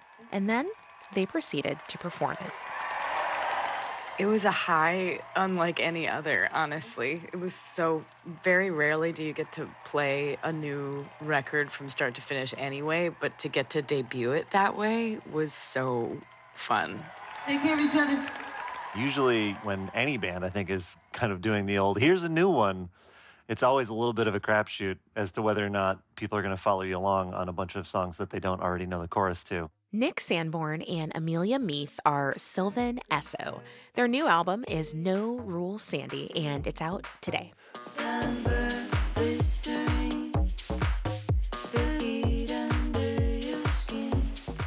Nick and Amelia are married and live together at a home studio they built outside Durham, North Carolina, where they also run a record label. But this album was mostly not made there. This is the fastest record we've ever made from start to finish. We began it on like January 5th after our yearly road trip from North Carolina to Los Angeles we got to LA with assuming that we were going to go to the Grammys and that we were going to do a lot of writing sessions, but then the Omicron spike happened. So all of a sudden, we were in this rental house with a surplus of time. And every day we would just go into our little studio, which was the living room, and see if we could write a song. And because of that, this is a more frenetic and vulnerable and open and weird record than we've made in a long time. I think that for us, the last few years, there's been a lot of woodshedding, working on our craft all of that work kind of just started to pay off. It was just about sitting down and trying to surprise the other one.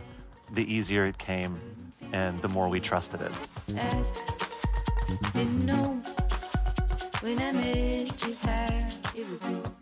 That idea of trying to surprise the other one as you're collaborating, as you're creating together, is that is that new for you?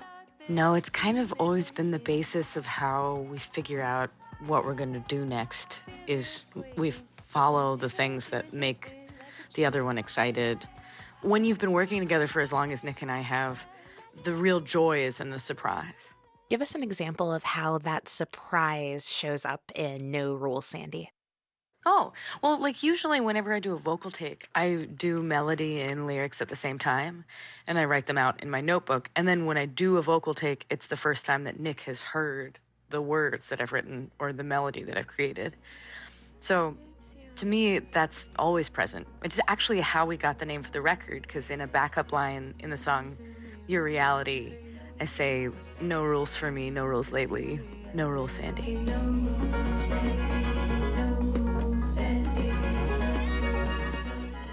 What is No Rules Sandy? What does that mean to you? I, I, Your Reality is one of my favorite songs on the album. Thank you. That's nice to hear you say that because so many people have been. Uh, we're in Los Angeles, so it's been a lot of like sweet, delicate guys in hats being like, "Yeah, but that's weird." Um, Were the rules originally or are we learning how to be surreal but free? It's your reality. um, hold on, I'm sorry. I got distracted by making fun of men, and I forgot what you were going to say. That happens to me often. It really does. I wanted to talk to you about the name of the album, No Rules Sandy. What does that mean? it became kind of a mantra for us where all of the guiding principles that we had used that were about making a pop record, we kind of threw away.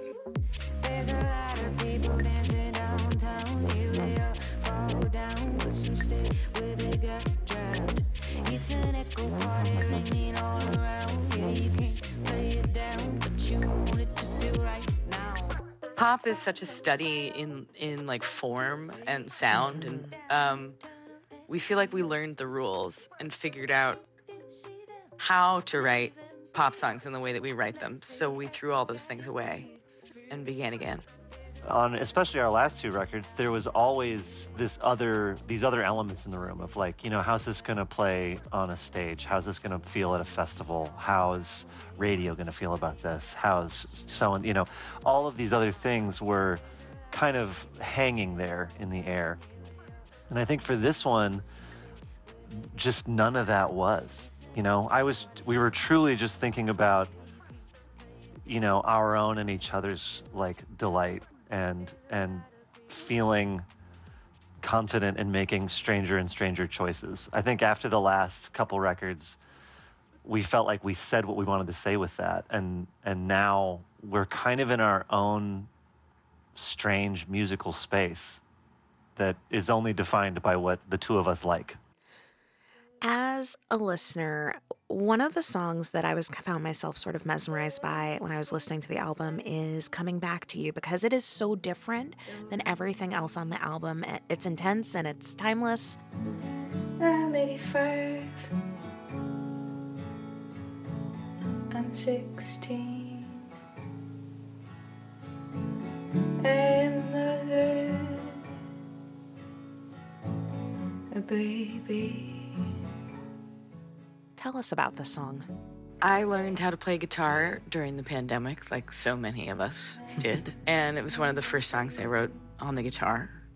I think, right, Sandy? Yeah. Yeah, to me, this song is interesting because it's one of the only ones that was actually written apart. Amelia wrote this Hmm. and sent it to me when we were when we weren't together, and immediately I was like, "This has to be on the next record that we make." And when we were making this, it just felt like, you know, there's there's themes of all of the you know all of the tumultuous changes we've all dealt with in the last two years. I really feel apparent to me on the record, and closing it with this moment where you know, she's singing to me as we're reuniting felt like that was the only way it could go.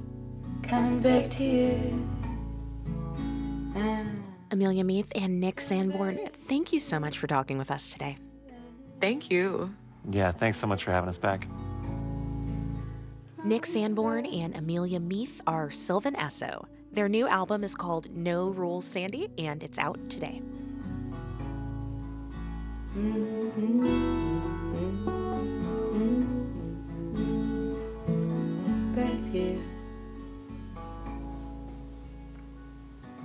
I'm on an airplane. I'm in a boat. You're listening to All Things Considered from NPR News. Support for NPR comes from this station and from Indeed, a hiring platform designed to streamline the hiring process. Indeed works to help businesses attract, interview, and hire candidates in one place. More at indeed.com/npr. And from Workday, an enterprise management cloud focused on providing organizations with a system to continuously plan for all what-if scenarios. Workday, the finance, HR, and planning system for a changing world. And from Procter & Gamble, maker of Metamucil, a fiber supplement containing psyllium, a plant-based fiber for trapping and removing waste in the digestive system, designed to be taken every day. More at metamucil.com. This is 90.9 WBUR and WBUR.org. Coming up in 6 o'clock in the next half hour of All Things Considered, a judge has unsealed the warrant the FBI used to search the property of former President Donald Trump. That's ahead here on WBUR. I'm here now, host Robin Young, and this is 90.9 WBUR FM Boston, 92.7 WBUA Tisbury, 89.1 WBUH Brewster. Listen anytime with our app or at WBUR.org. WBUR, Boston's NPR news station. The president's calling on Syria to end this and help us bring him home. Help us bring him home. I like that collaborative language. The mother of an American journalist who was kidnapped in Syria a decade ago still has hope for her son's safe return. It's Friday, August 12th. This is WBUR's All Things Considered. Good evening, I'm Steve Brown. Also ahead, a federal judge has unsealed the warrant used for searching Donald Trump's home in Florida, along with an inventory of what the FBI confiscated.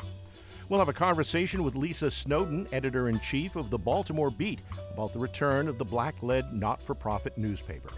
And Prey, the new prequel to the 1987 blockbuster Predator, streaming on Hulu, features a sophisticated soundtrack influenced by both native cultures and video games. It's 601. Now, this news. Live from NPR News in Washington, I'm Jack Speer. Court records released today are showing a trove of top secret and confidential documents, binders of photos, handwritten notes, even an executive grant of clemency for Roger Stone is just some of the items taken by the FBI from the private residence of former President Donald Trump. The items seized this week after U.S. Attorney General Merrick Garland authorized the search of Trump's Mar a Lago estate in Palm Beach. The list released after Trump and his lawyers did not object does not provide any detail about the substance of the documents. However, materials marked top secret are only meant to be viewed in secure government facilities, so Trump's possession of the material was an ongoing concern given their unsecured location. A top White House official is saying China overreacted to House Speaker Nancy Pelosi's trip to Taiwan. More from NPR's Asma Khalid. More than a week after Pelosi's visit to Taiwan, the White House continues to deal with the ramifications. President Biden's top Asia advisor, Kurt Campbell, told reporters in a conference call that China had used Pelosi's visit as a pretext to launch an intensified pressure campaign against Taiwan. China has overreacted, and its actions continue to be provocative, destabilizing, and unprecedented. He specifically called out China's recent military exercises in the region and reiterated that U.S. policy toward Taiwan has not changed. Biden and China's President Xi Jinping have not met in person since Biden took office, but there are talks of a possible face to face meeting in the coming months. Asma Khalid, NPR News. House lawmakers, by a 220 to 207 vote, have approved the $430 billion package the Biden administration is calling the Inflation Reduction Act. The question now is will the bill actually do that? Inflation's at its highest level in nearly four decades, and the measure approved today may not achieve its goal immediately. Democrats say the bill designed to fight climate change, lower prescription drug prices, and work to ensure corporations and the wealthy pay the taxes they owe will bring down some prices, though.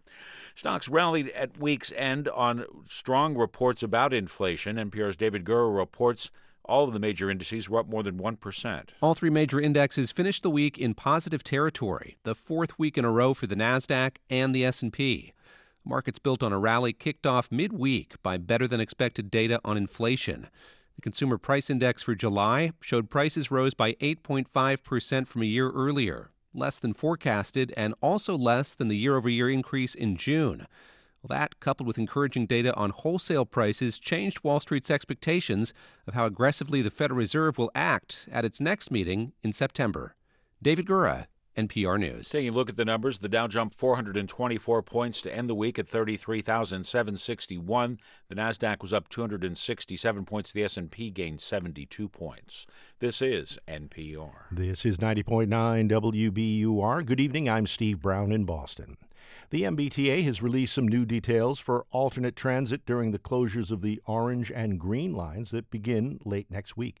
Shuttle buses will make stops between Forest Hills and Back Bay, between Haymarket and Oak Grove, and between Government Center and Union Square. No shuttle buses will run between Tufts Medical and State. There will be added service on the Silver Line. There will also be increased commuter rail service, which will be free for riders with a Charlie card. Riders can now be able to access a planning guide on the T's website to find alternate options for their routes. The T says it has also begun posting detailed information today about the diversion in affected stations. Boston based researchers have noticed an alarming increase in complications from pregnancy and birth during the pandemic. WBUR's Priyanka Dayal McCluskey reports those problems follow major disruptions in healthcare during the first year of COVID. A new study shows Americans were more likely to have hypertension during pregnancy and severe bleeding after giving birth.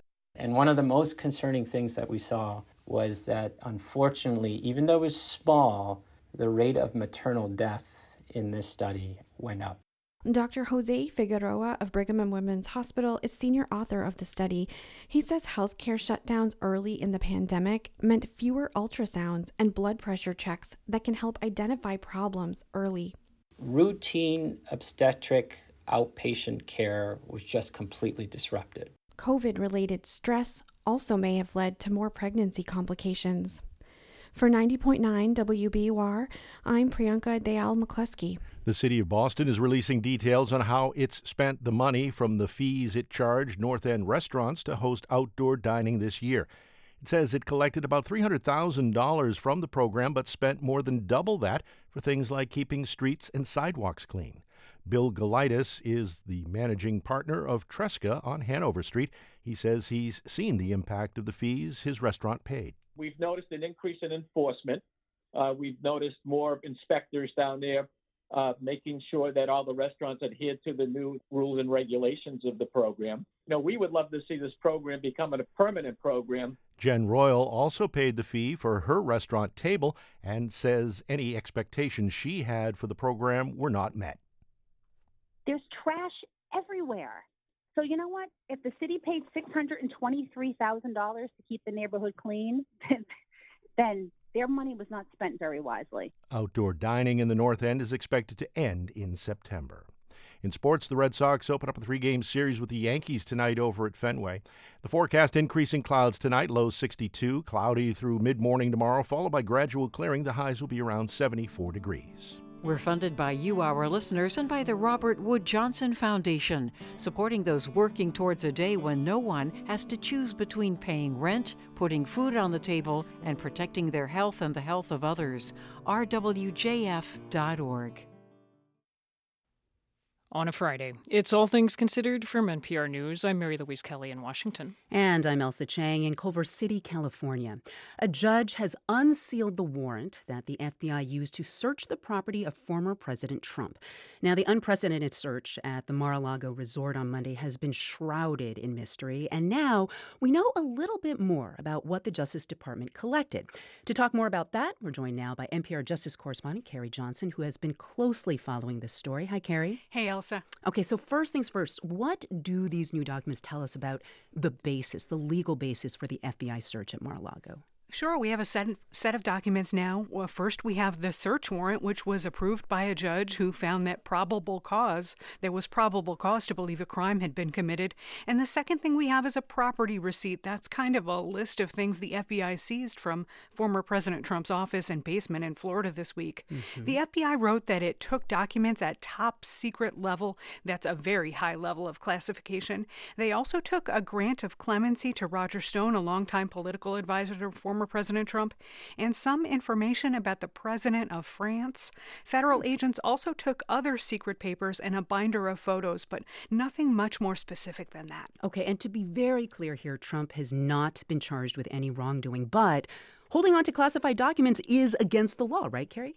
There are a number of criminal statutes that could come into play here that were mentioned in these court documents, including laws against obstructing federal investigations, another law that makes it a crime to conceal, remove, or mutilate government documents, and there's also a section of the Espionage Act that involves gathering, transmitting, or uh, losing sensitive information related to the national defense. But to stress here, there's no criminal case against the former president right now, and indicting a former president would be an enormous step for the justice system and for the whole country. Absolutely. Okay, no, I know, I know there's a whole lot more that remains under seal, including an affidavit that would explain why the Justice Department decided to take action.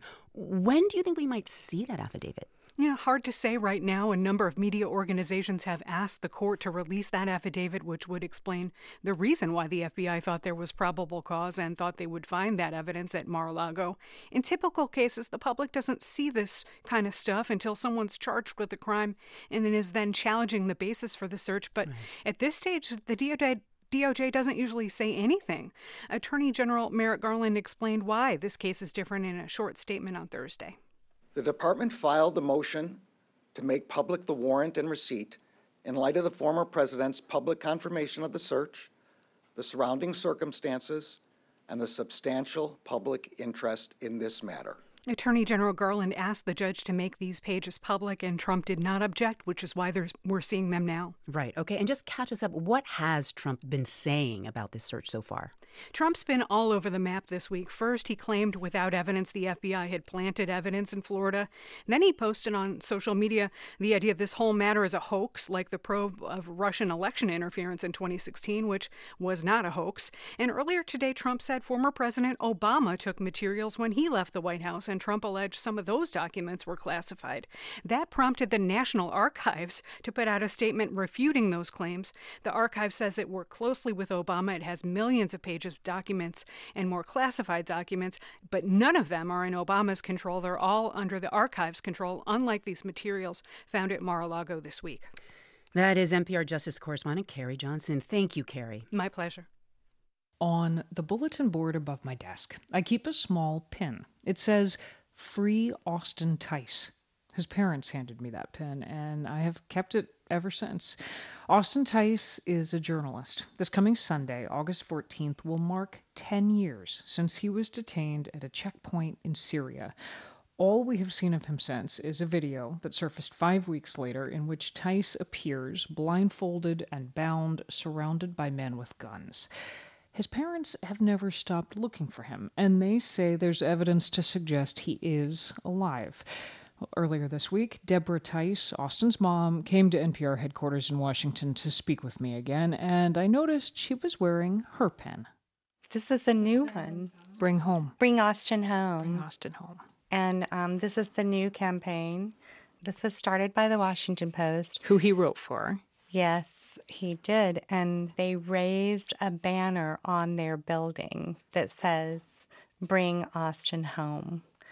And I was able to be there when they put that up. It was really great. In terms of what you know about Austin, I imagine any parent would understand your need to keep hope alive and how desperately you want that to be true. Um, but you say you have evidence that that is in fact true. Can you share what you know? Well, I mean, it's it's intel. That's basically about as much as I can say about it. From the U.S., U.S. government? Both ways.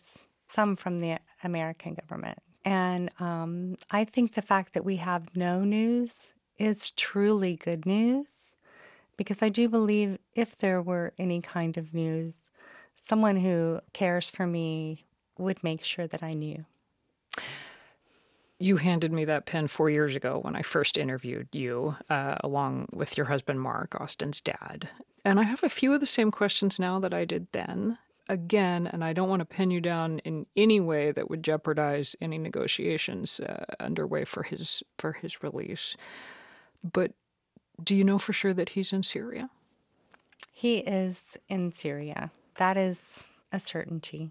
And he is, he's definitely being held with a, a government related entity. So, some kind of group or entity with ties to the Affiliated, government of. Bashar al Assad. Yeah.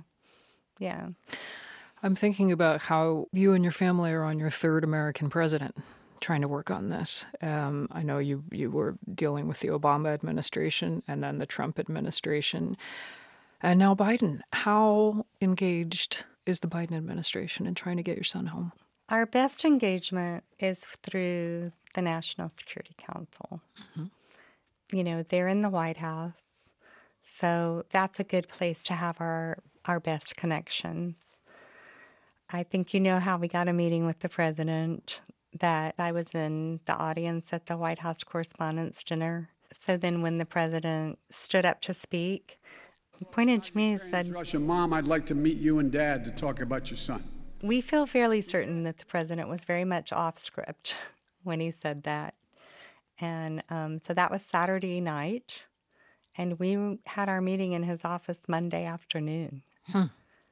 And I know President Biden has just issued a statement marking the 10th anniversary of Austin's detention. Um, what's your reaction when you read it? What did you think? I think we're finally on the right track. There are things in this that really touch my heart. You've got a copy of the statement in front of you. Like, what, what touches your heart in it? Well. I I really appreciate that the president understands that Austin is an investigative journalist who put the truth above himself. To me, that feels so much like he really knows Austin's character, and that that means a lot to me. That's in the first paragraph.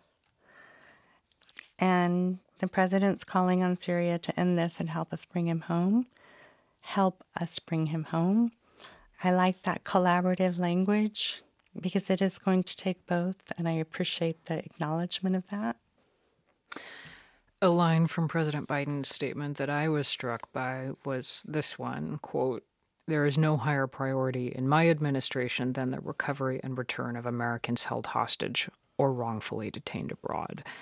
You know, I have thought of, of you, Mrs. Tice, often as we have reported on other high profile detentions of Americans overseas. Um, the case of WNBA star Brittney Griner in Russia right now is making headlines. It- obviously, a very different situation from your son's.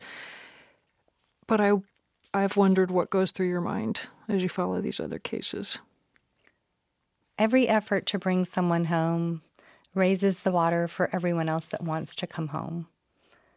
And so um, I can tell you that that when I saw the news so early in the morning that Trevor Reed was free, Another American who'd been held in Russia. yes, and I was just, hallelujah, good brother. You know, you just paved a highway for Austin because you showed that we can engage, that we can negotiate, and that we can make a concession. These are things I've been told for nine years cannot happen.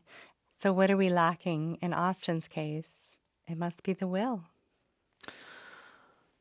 It sounds as though after 10 years of what I'm sure has been hell every day, you sound as determined and hopeful and actually like there's some progress. Like things are moving. I, do believe things are moving now. Keeping in mind that we're almost three and a half months from our meeting with the president, we had certainly expected that we would have him home before August 14th. Whatever it is that Austin does keep, to keep time,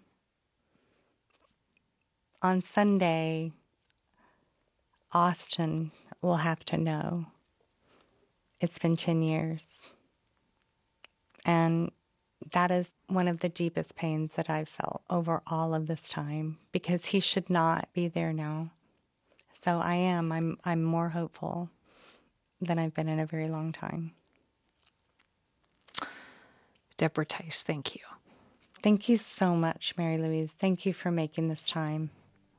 Deborah Tice, her son, the journalist Austin Tice, was kidnapped in Syria 10 years ago this week.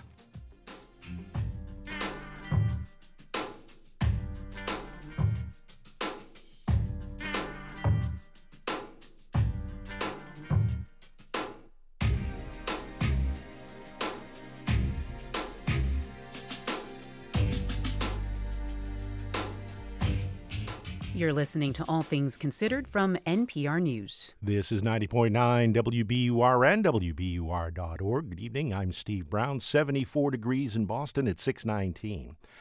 Ahead on All Things Considered, the black led not for profit newspaper Baltimore Beat is back. We'll hear from the paper's editor in chief.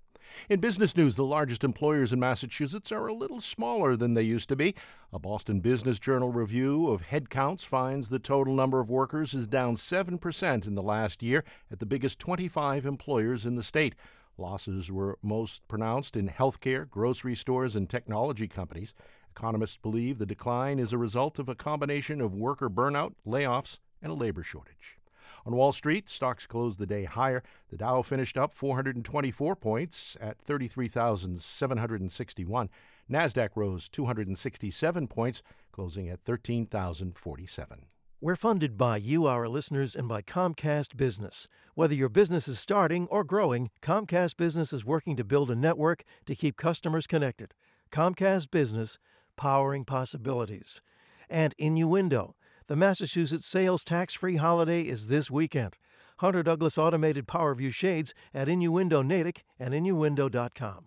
Turn your old vehicle into new news. Support the programs you love by donating your car or boat to WBUR. Details at wbur.org/cars. In sports, the Red Sox will be opening up a three-game series with the Yankees in just about an hour over at Fenway Park.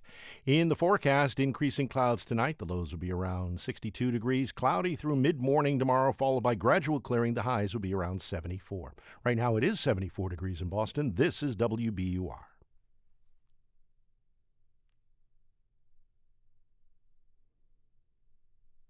This is All Things Considered from NPR News. I'm Mary Louise Kelly. And I'm Juana Summers. Alternative weekly newspapers are known for holding their city's institutional powers accountable, from government to the other media in town.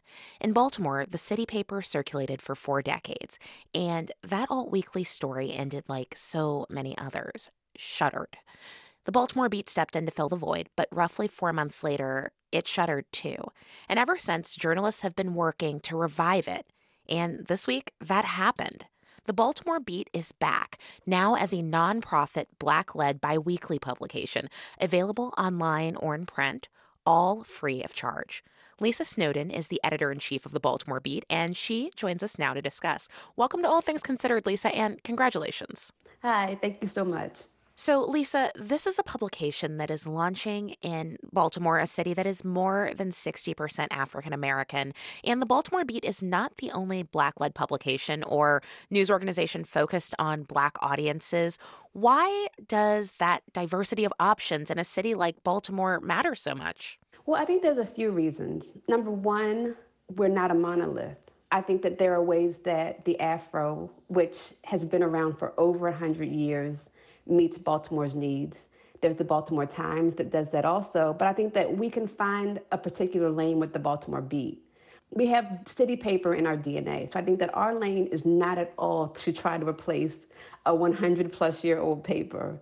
Our lane is to figure out how to hold government accountable and do the things that we can do, provide deep arts coverage in the way that we can do it.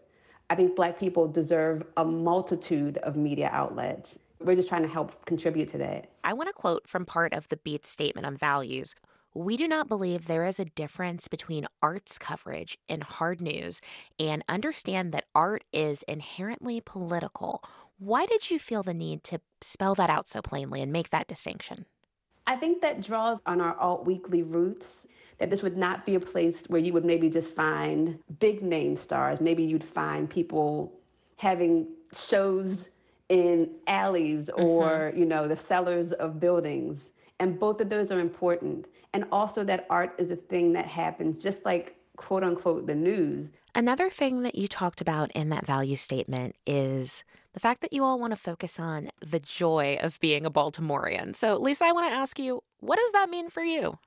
It's a place that you have to have a sense of humor in. People here are so blunt and also so real.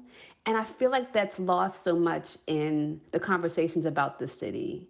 We hear sometimes some very horrible racist things about the violence that happens here. And maybe we hear about The Wire. But there's so much else that isn't talked about, and we just want to give space for that.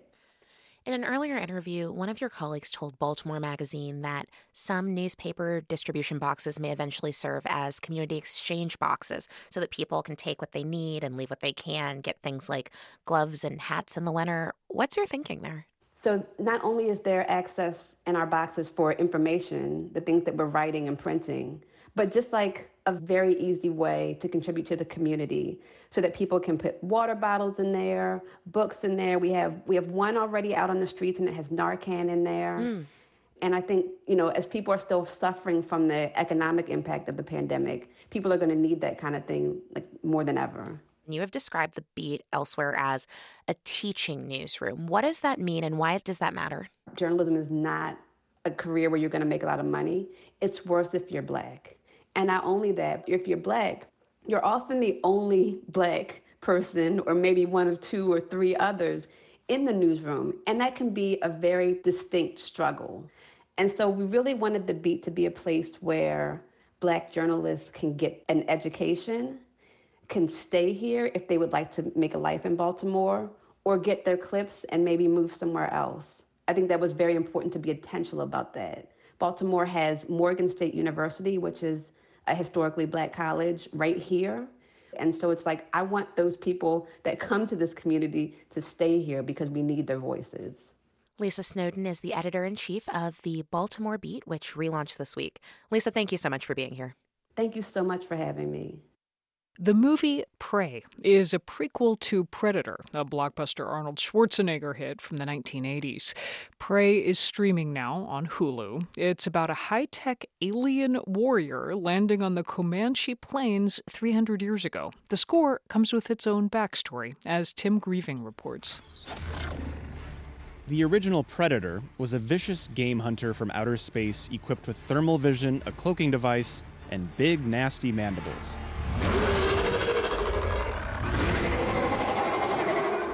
The new movie, Prey, goes back in time for an origin story, plopping the predator into the bucolic world of the Comanche people before the real life invasion of alien colonists from Europe.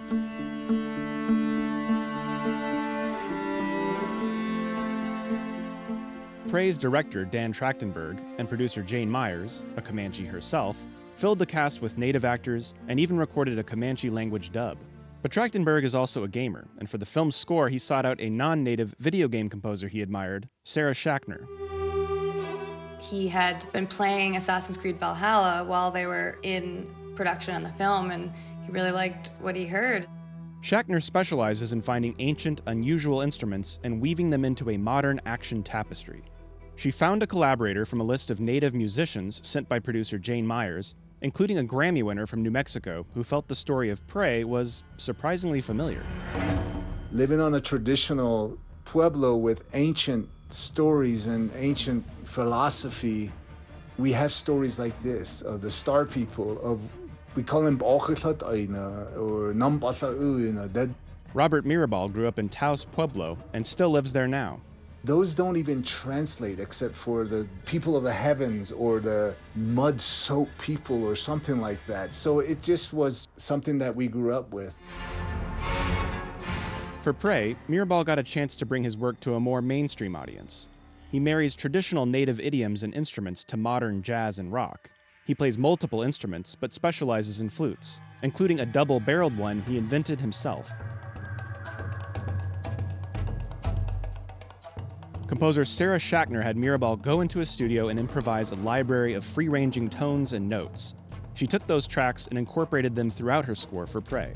This being mid pandemic, he was in New Mexico, she was in Los Angeles. At the end of their one day remote recording session, Schachner asked Mirabal if he also sang. And he was like, Yeah, I sing. And he just sung something so honest and pure. It touched me when he sung it, and I know it, it was so unplanned, and it really just helped in certain moments of the film give that kind of extra layer of depth.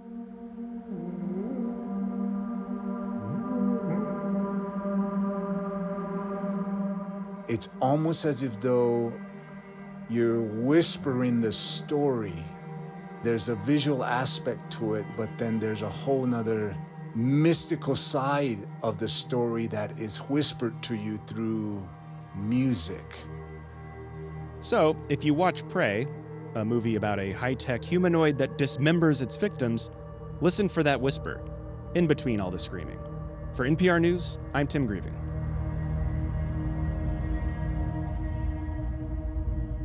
This is NPR News. This is 90.9 WBUR and WBUR.org. 74 degrees in Boston at 629. Marketplace is coming up next. We'll have increasing clouds tonight. The lows around 62 degrees. Cloudy through mid morning tomorrow, followed by gradual clearing. The highs will be around 74 degrees. Sunday will be sunny. 81 degrees will be the high temperature. We're funded by you, our listeners, and by the MBTA, helping tens of thousands of people reach their destinations every day. The MBTA is hiring across multiple departments. The T offers competitive salaries, solid benefits, and established paths for growth. For more information and to apply today, visit mbta.com/careers. And Semester Off, an education and wellness program in Wellesley, helping college students and high school grads get back on track. Fall semester starts September 19th. SemesterOff.com.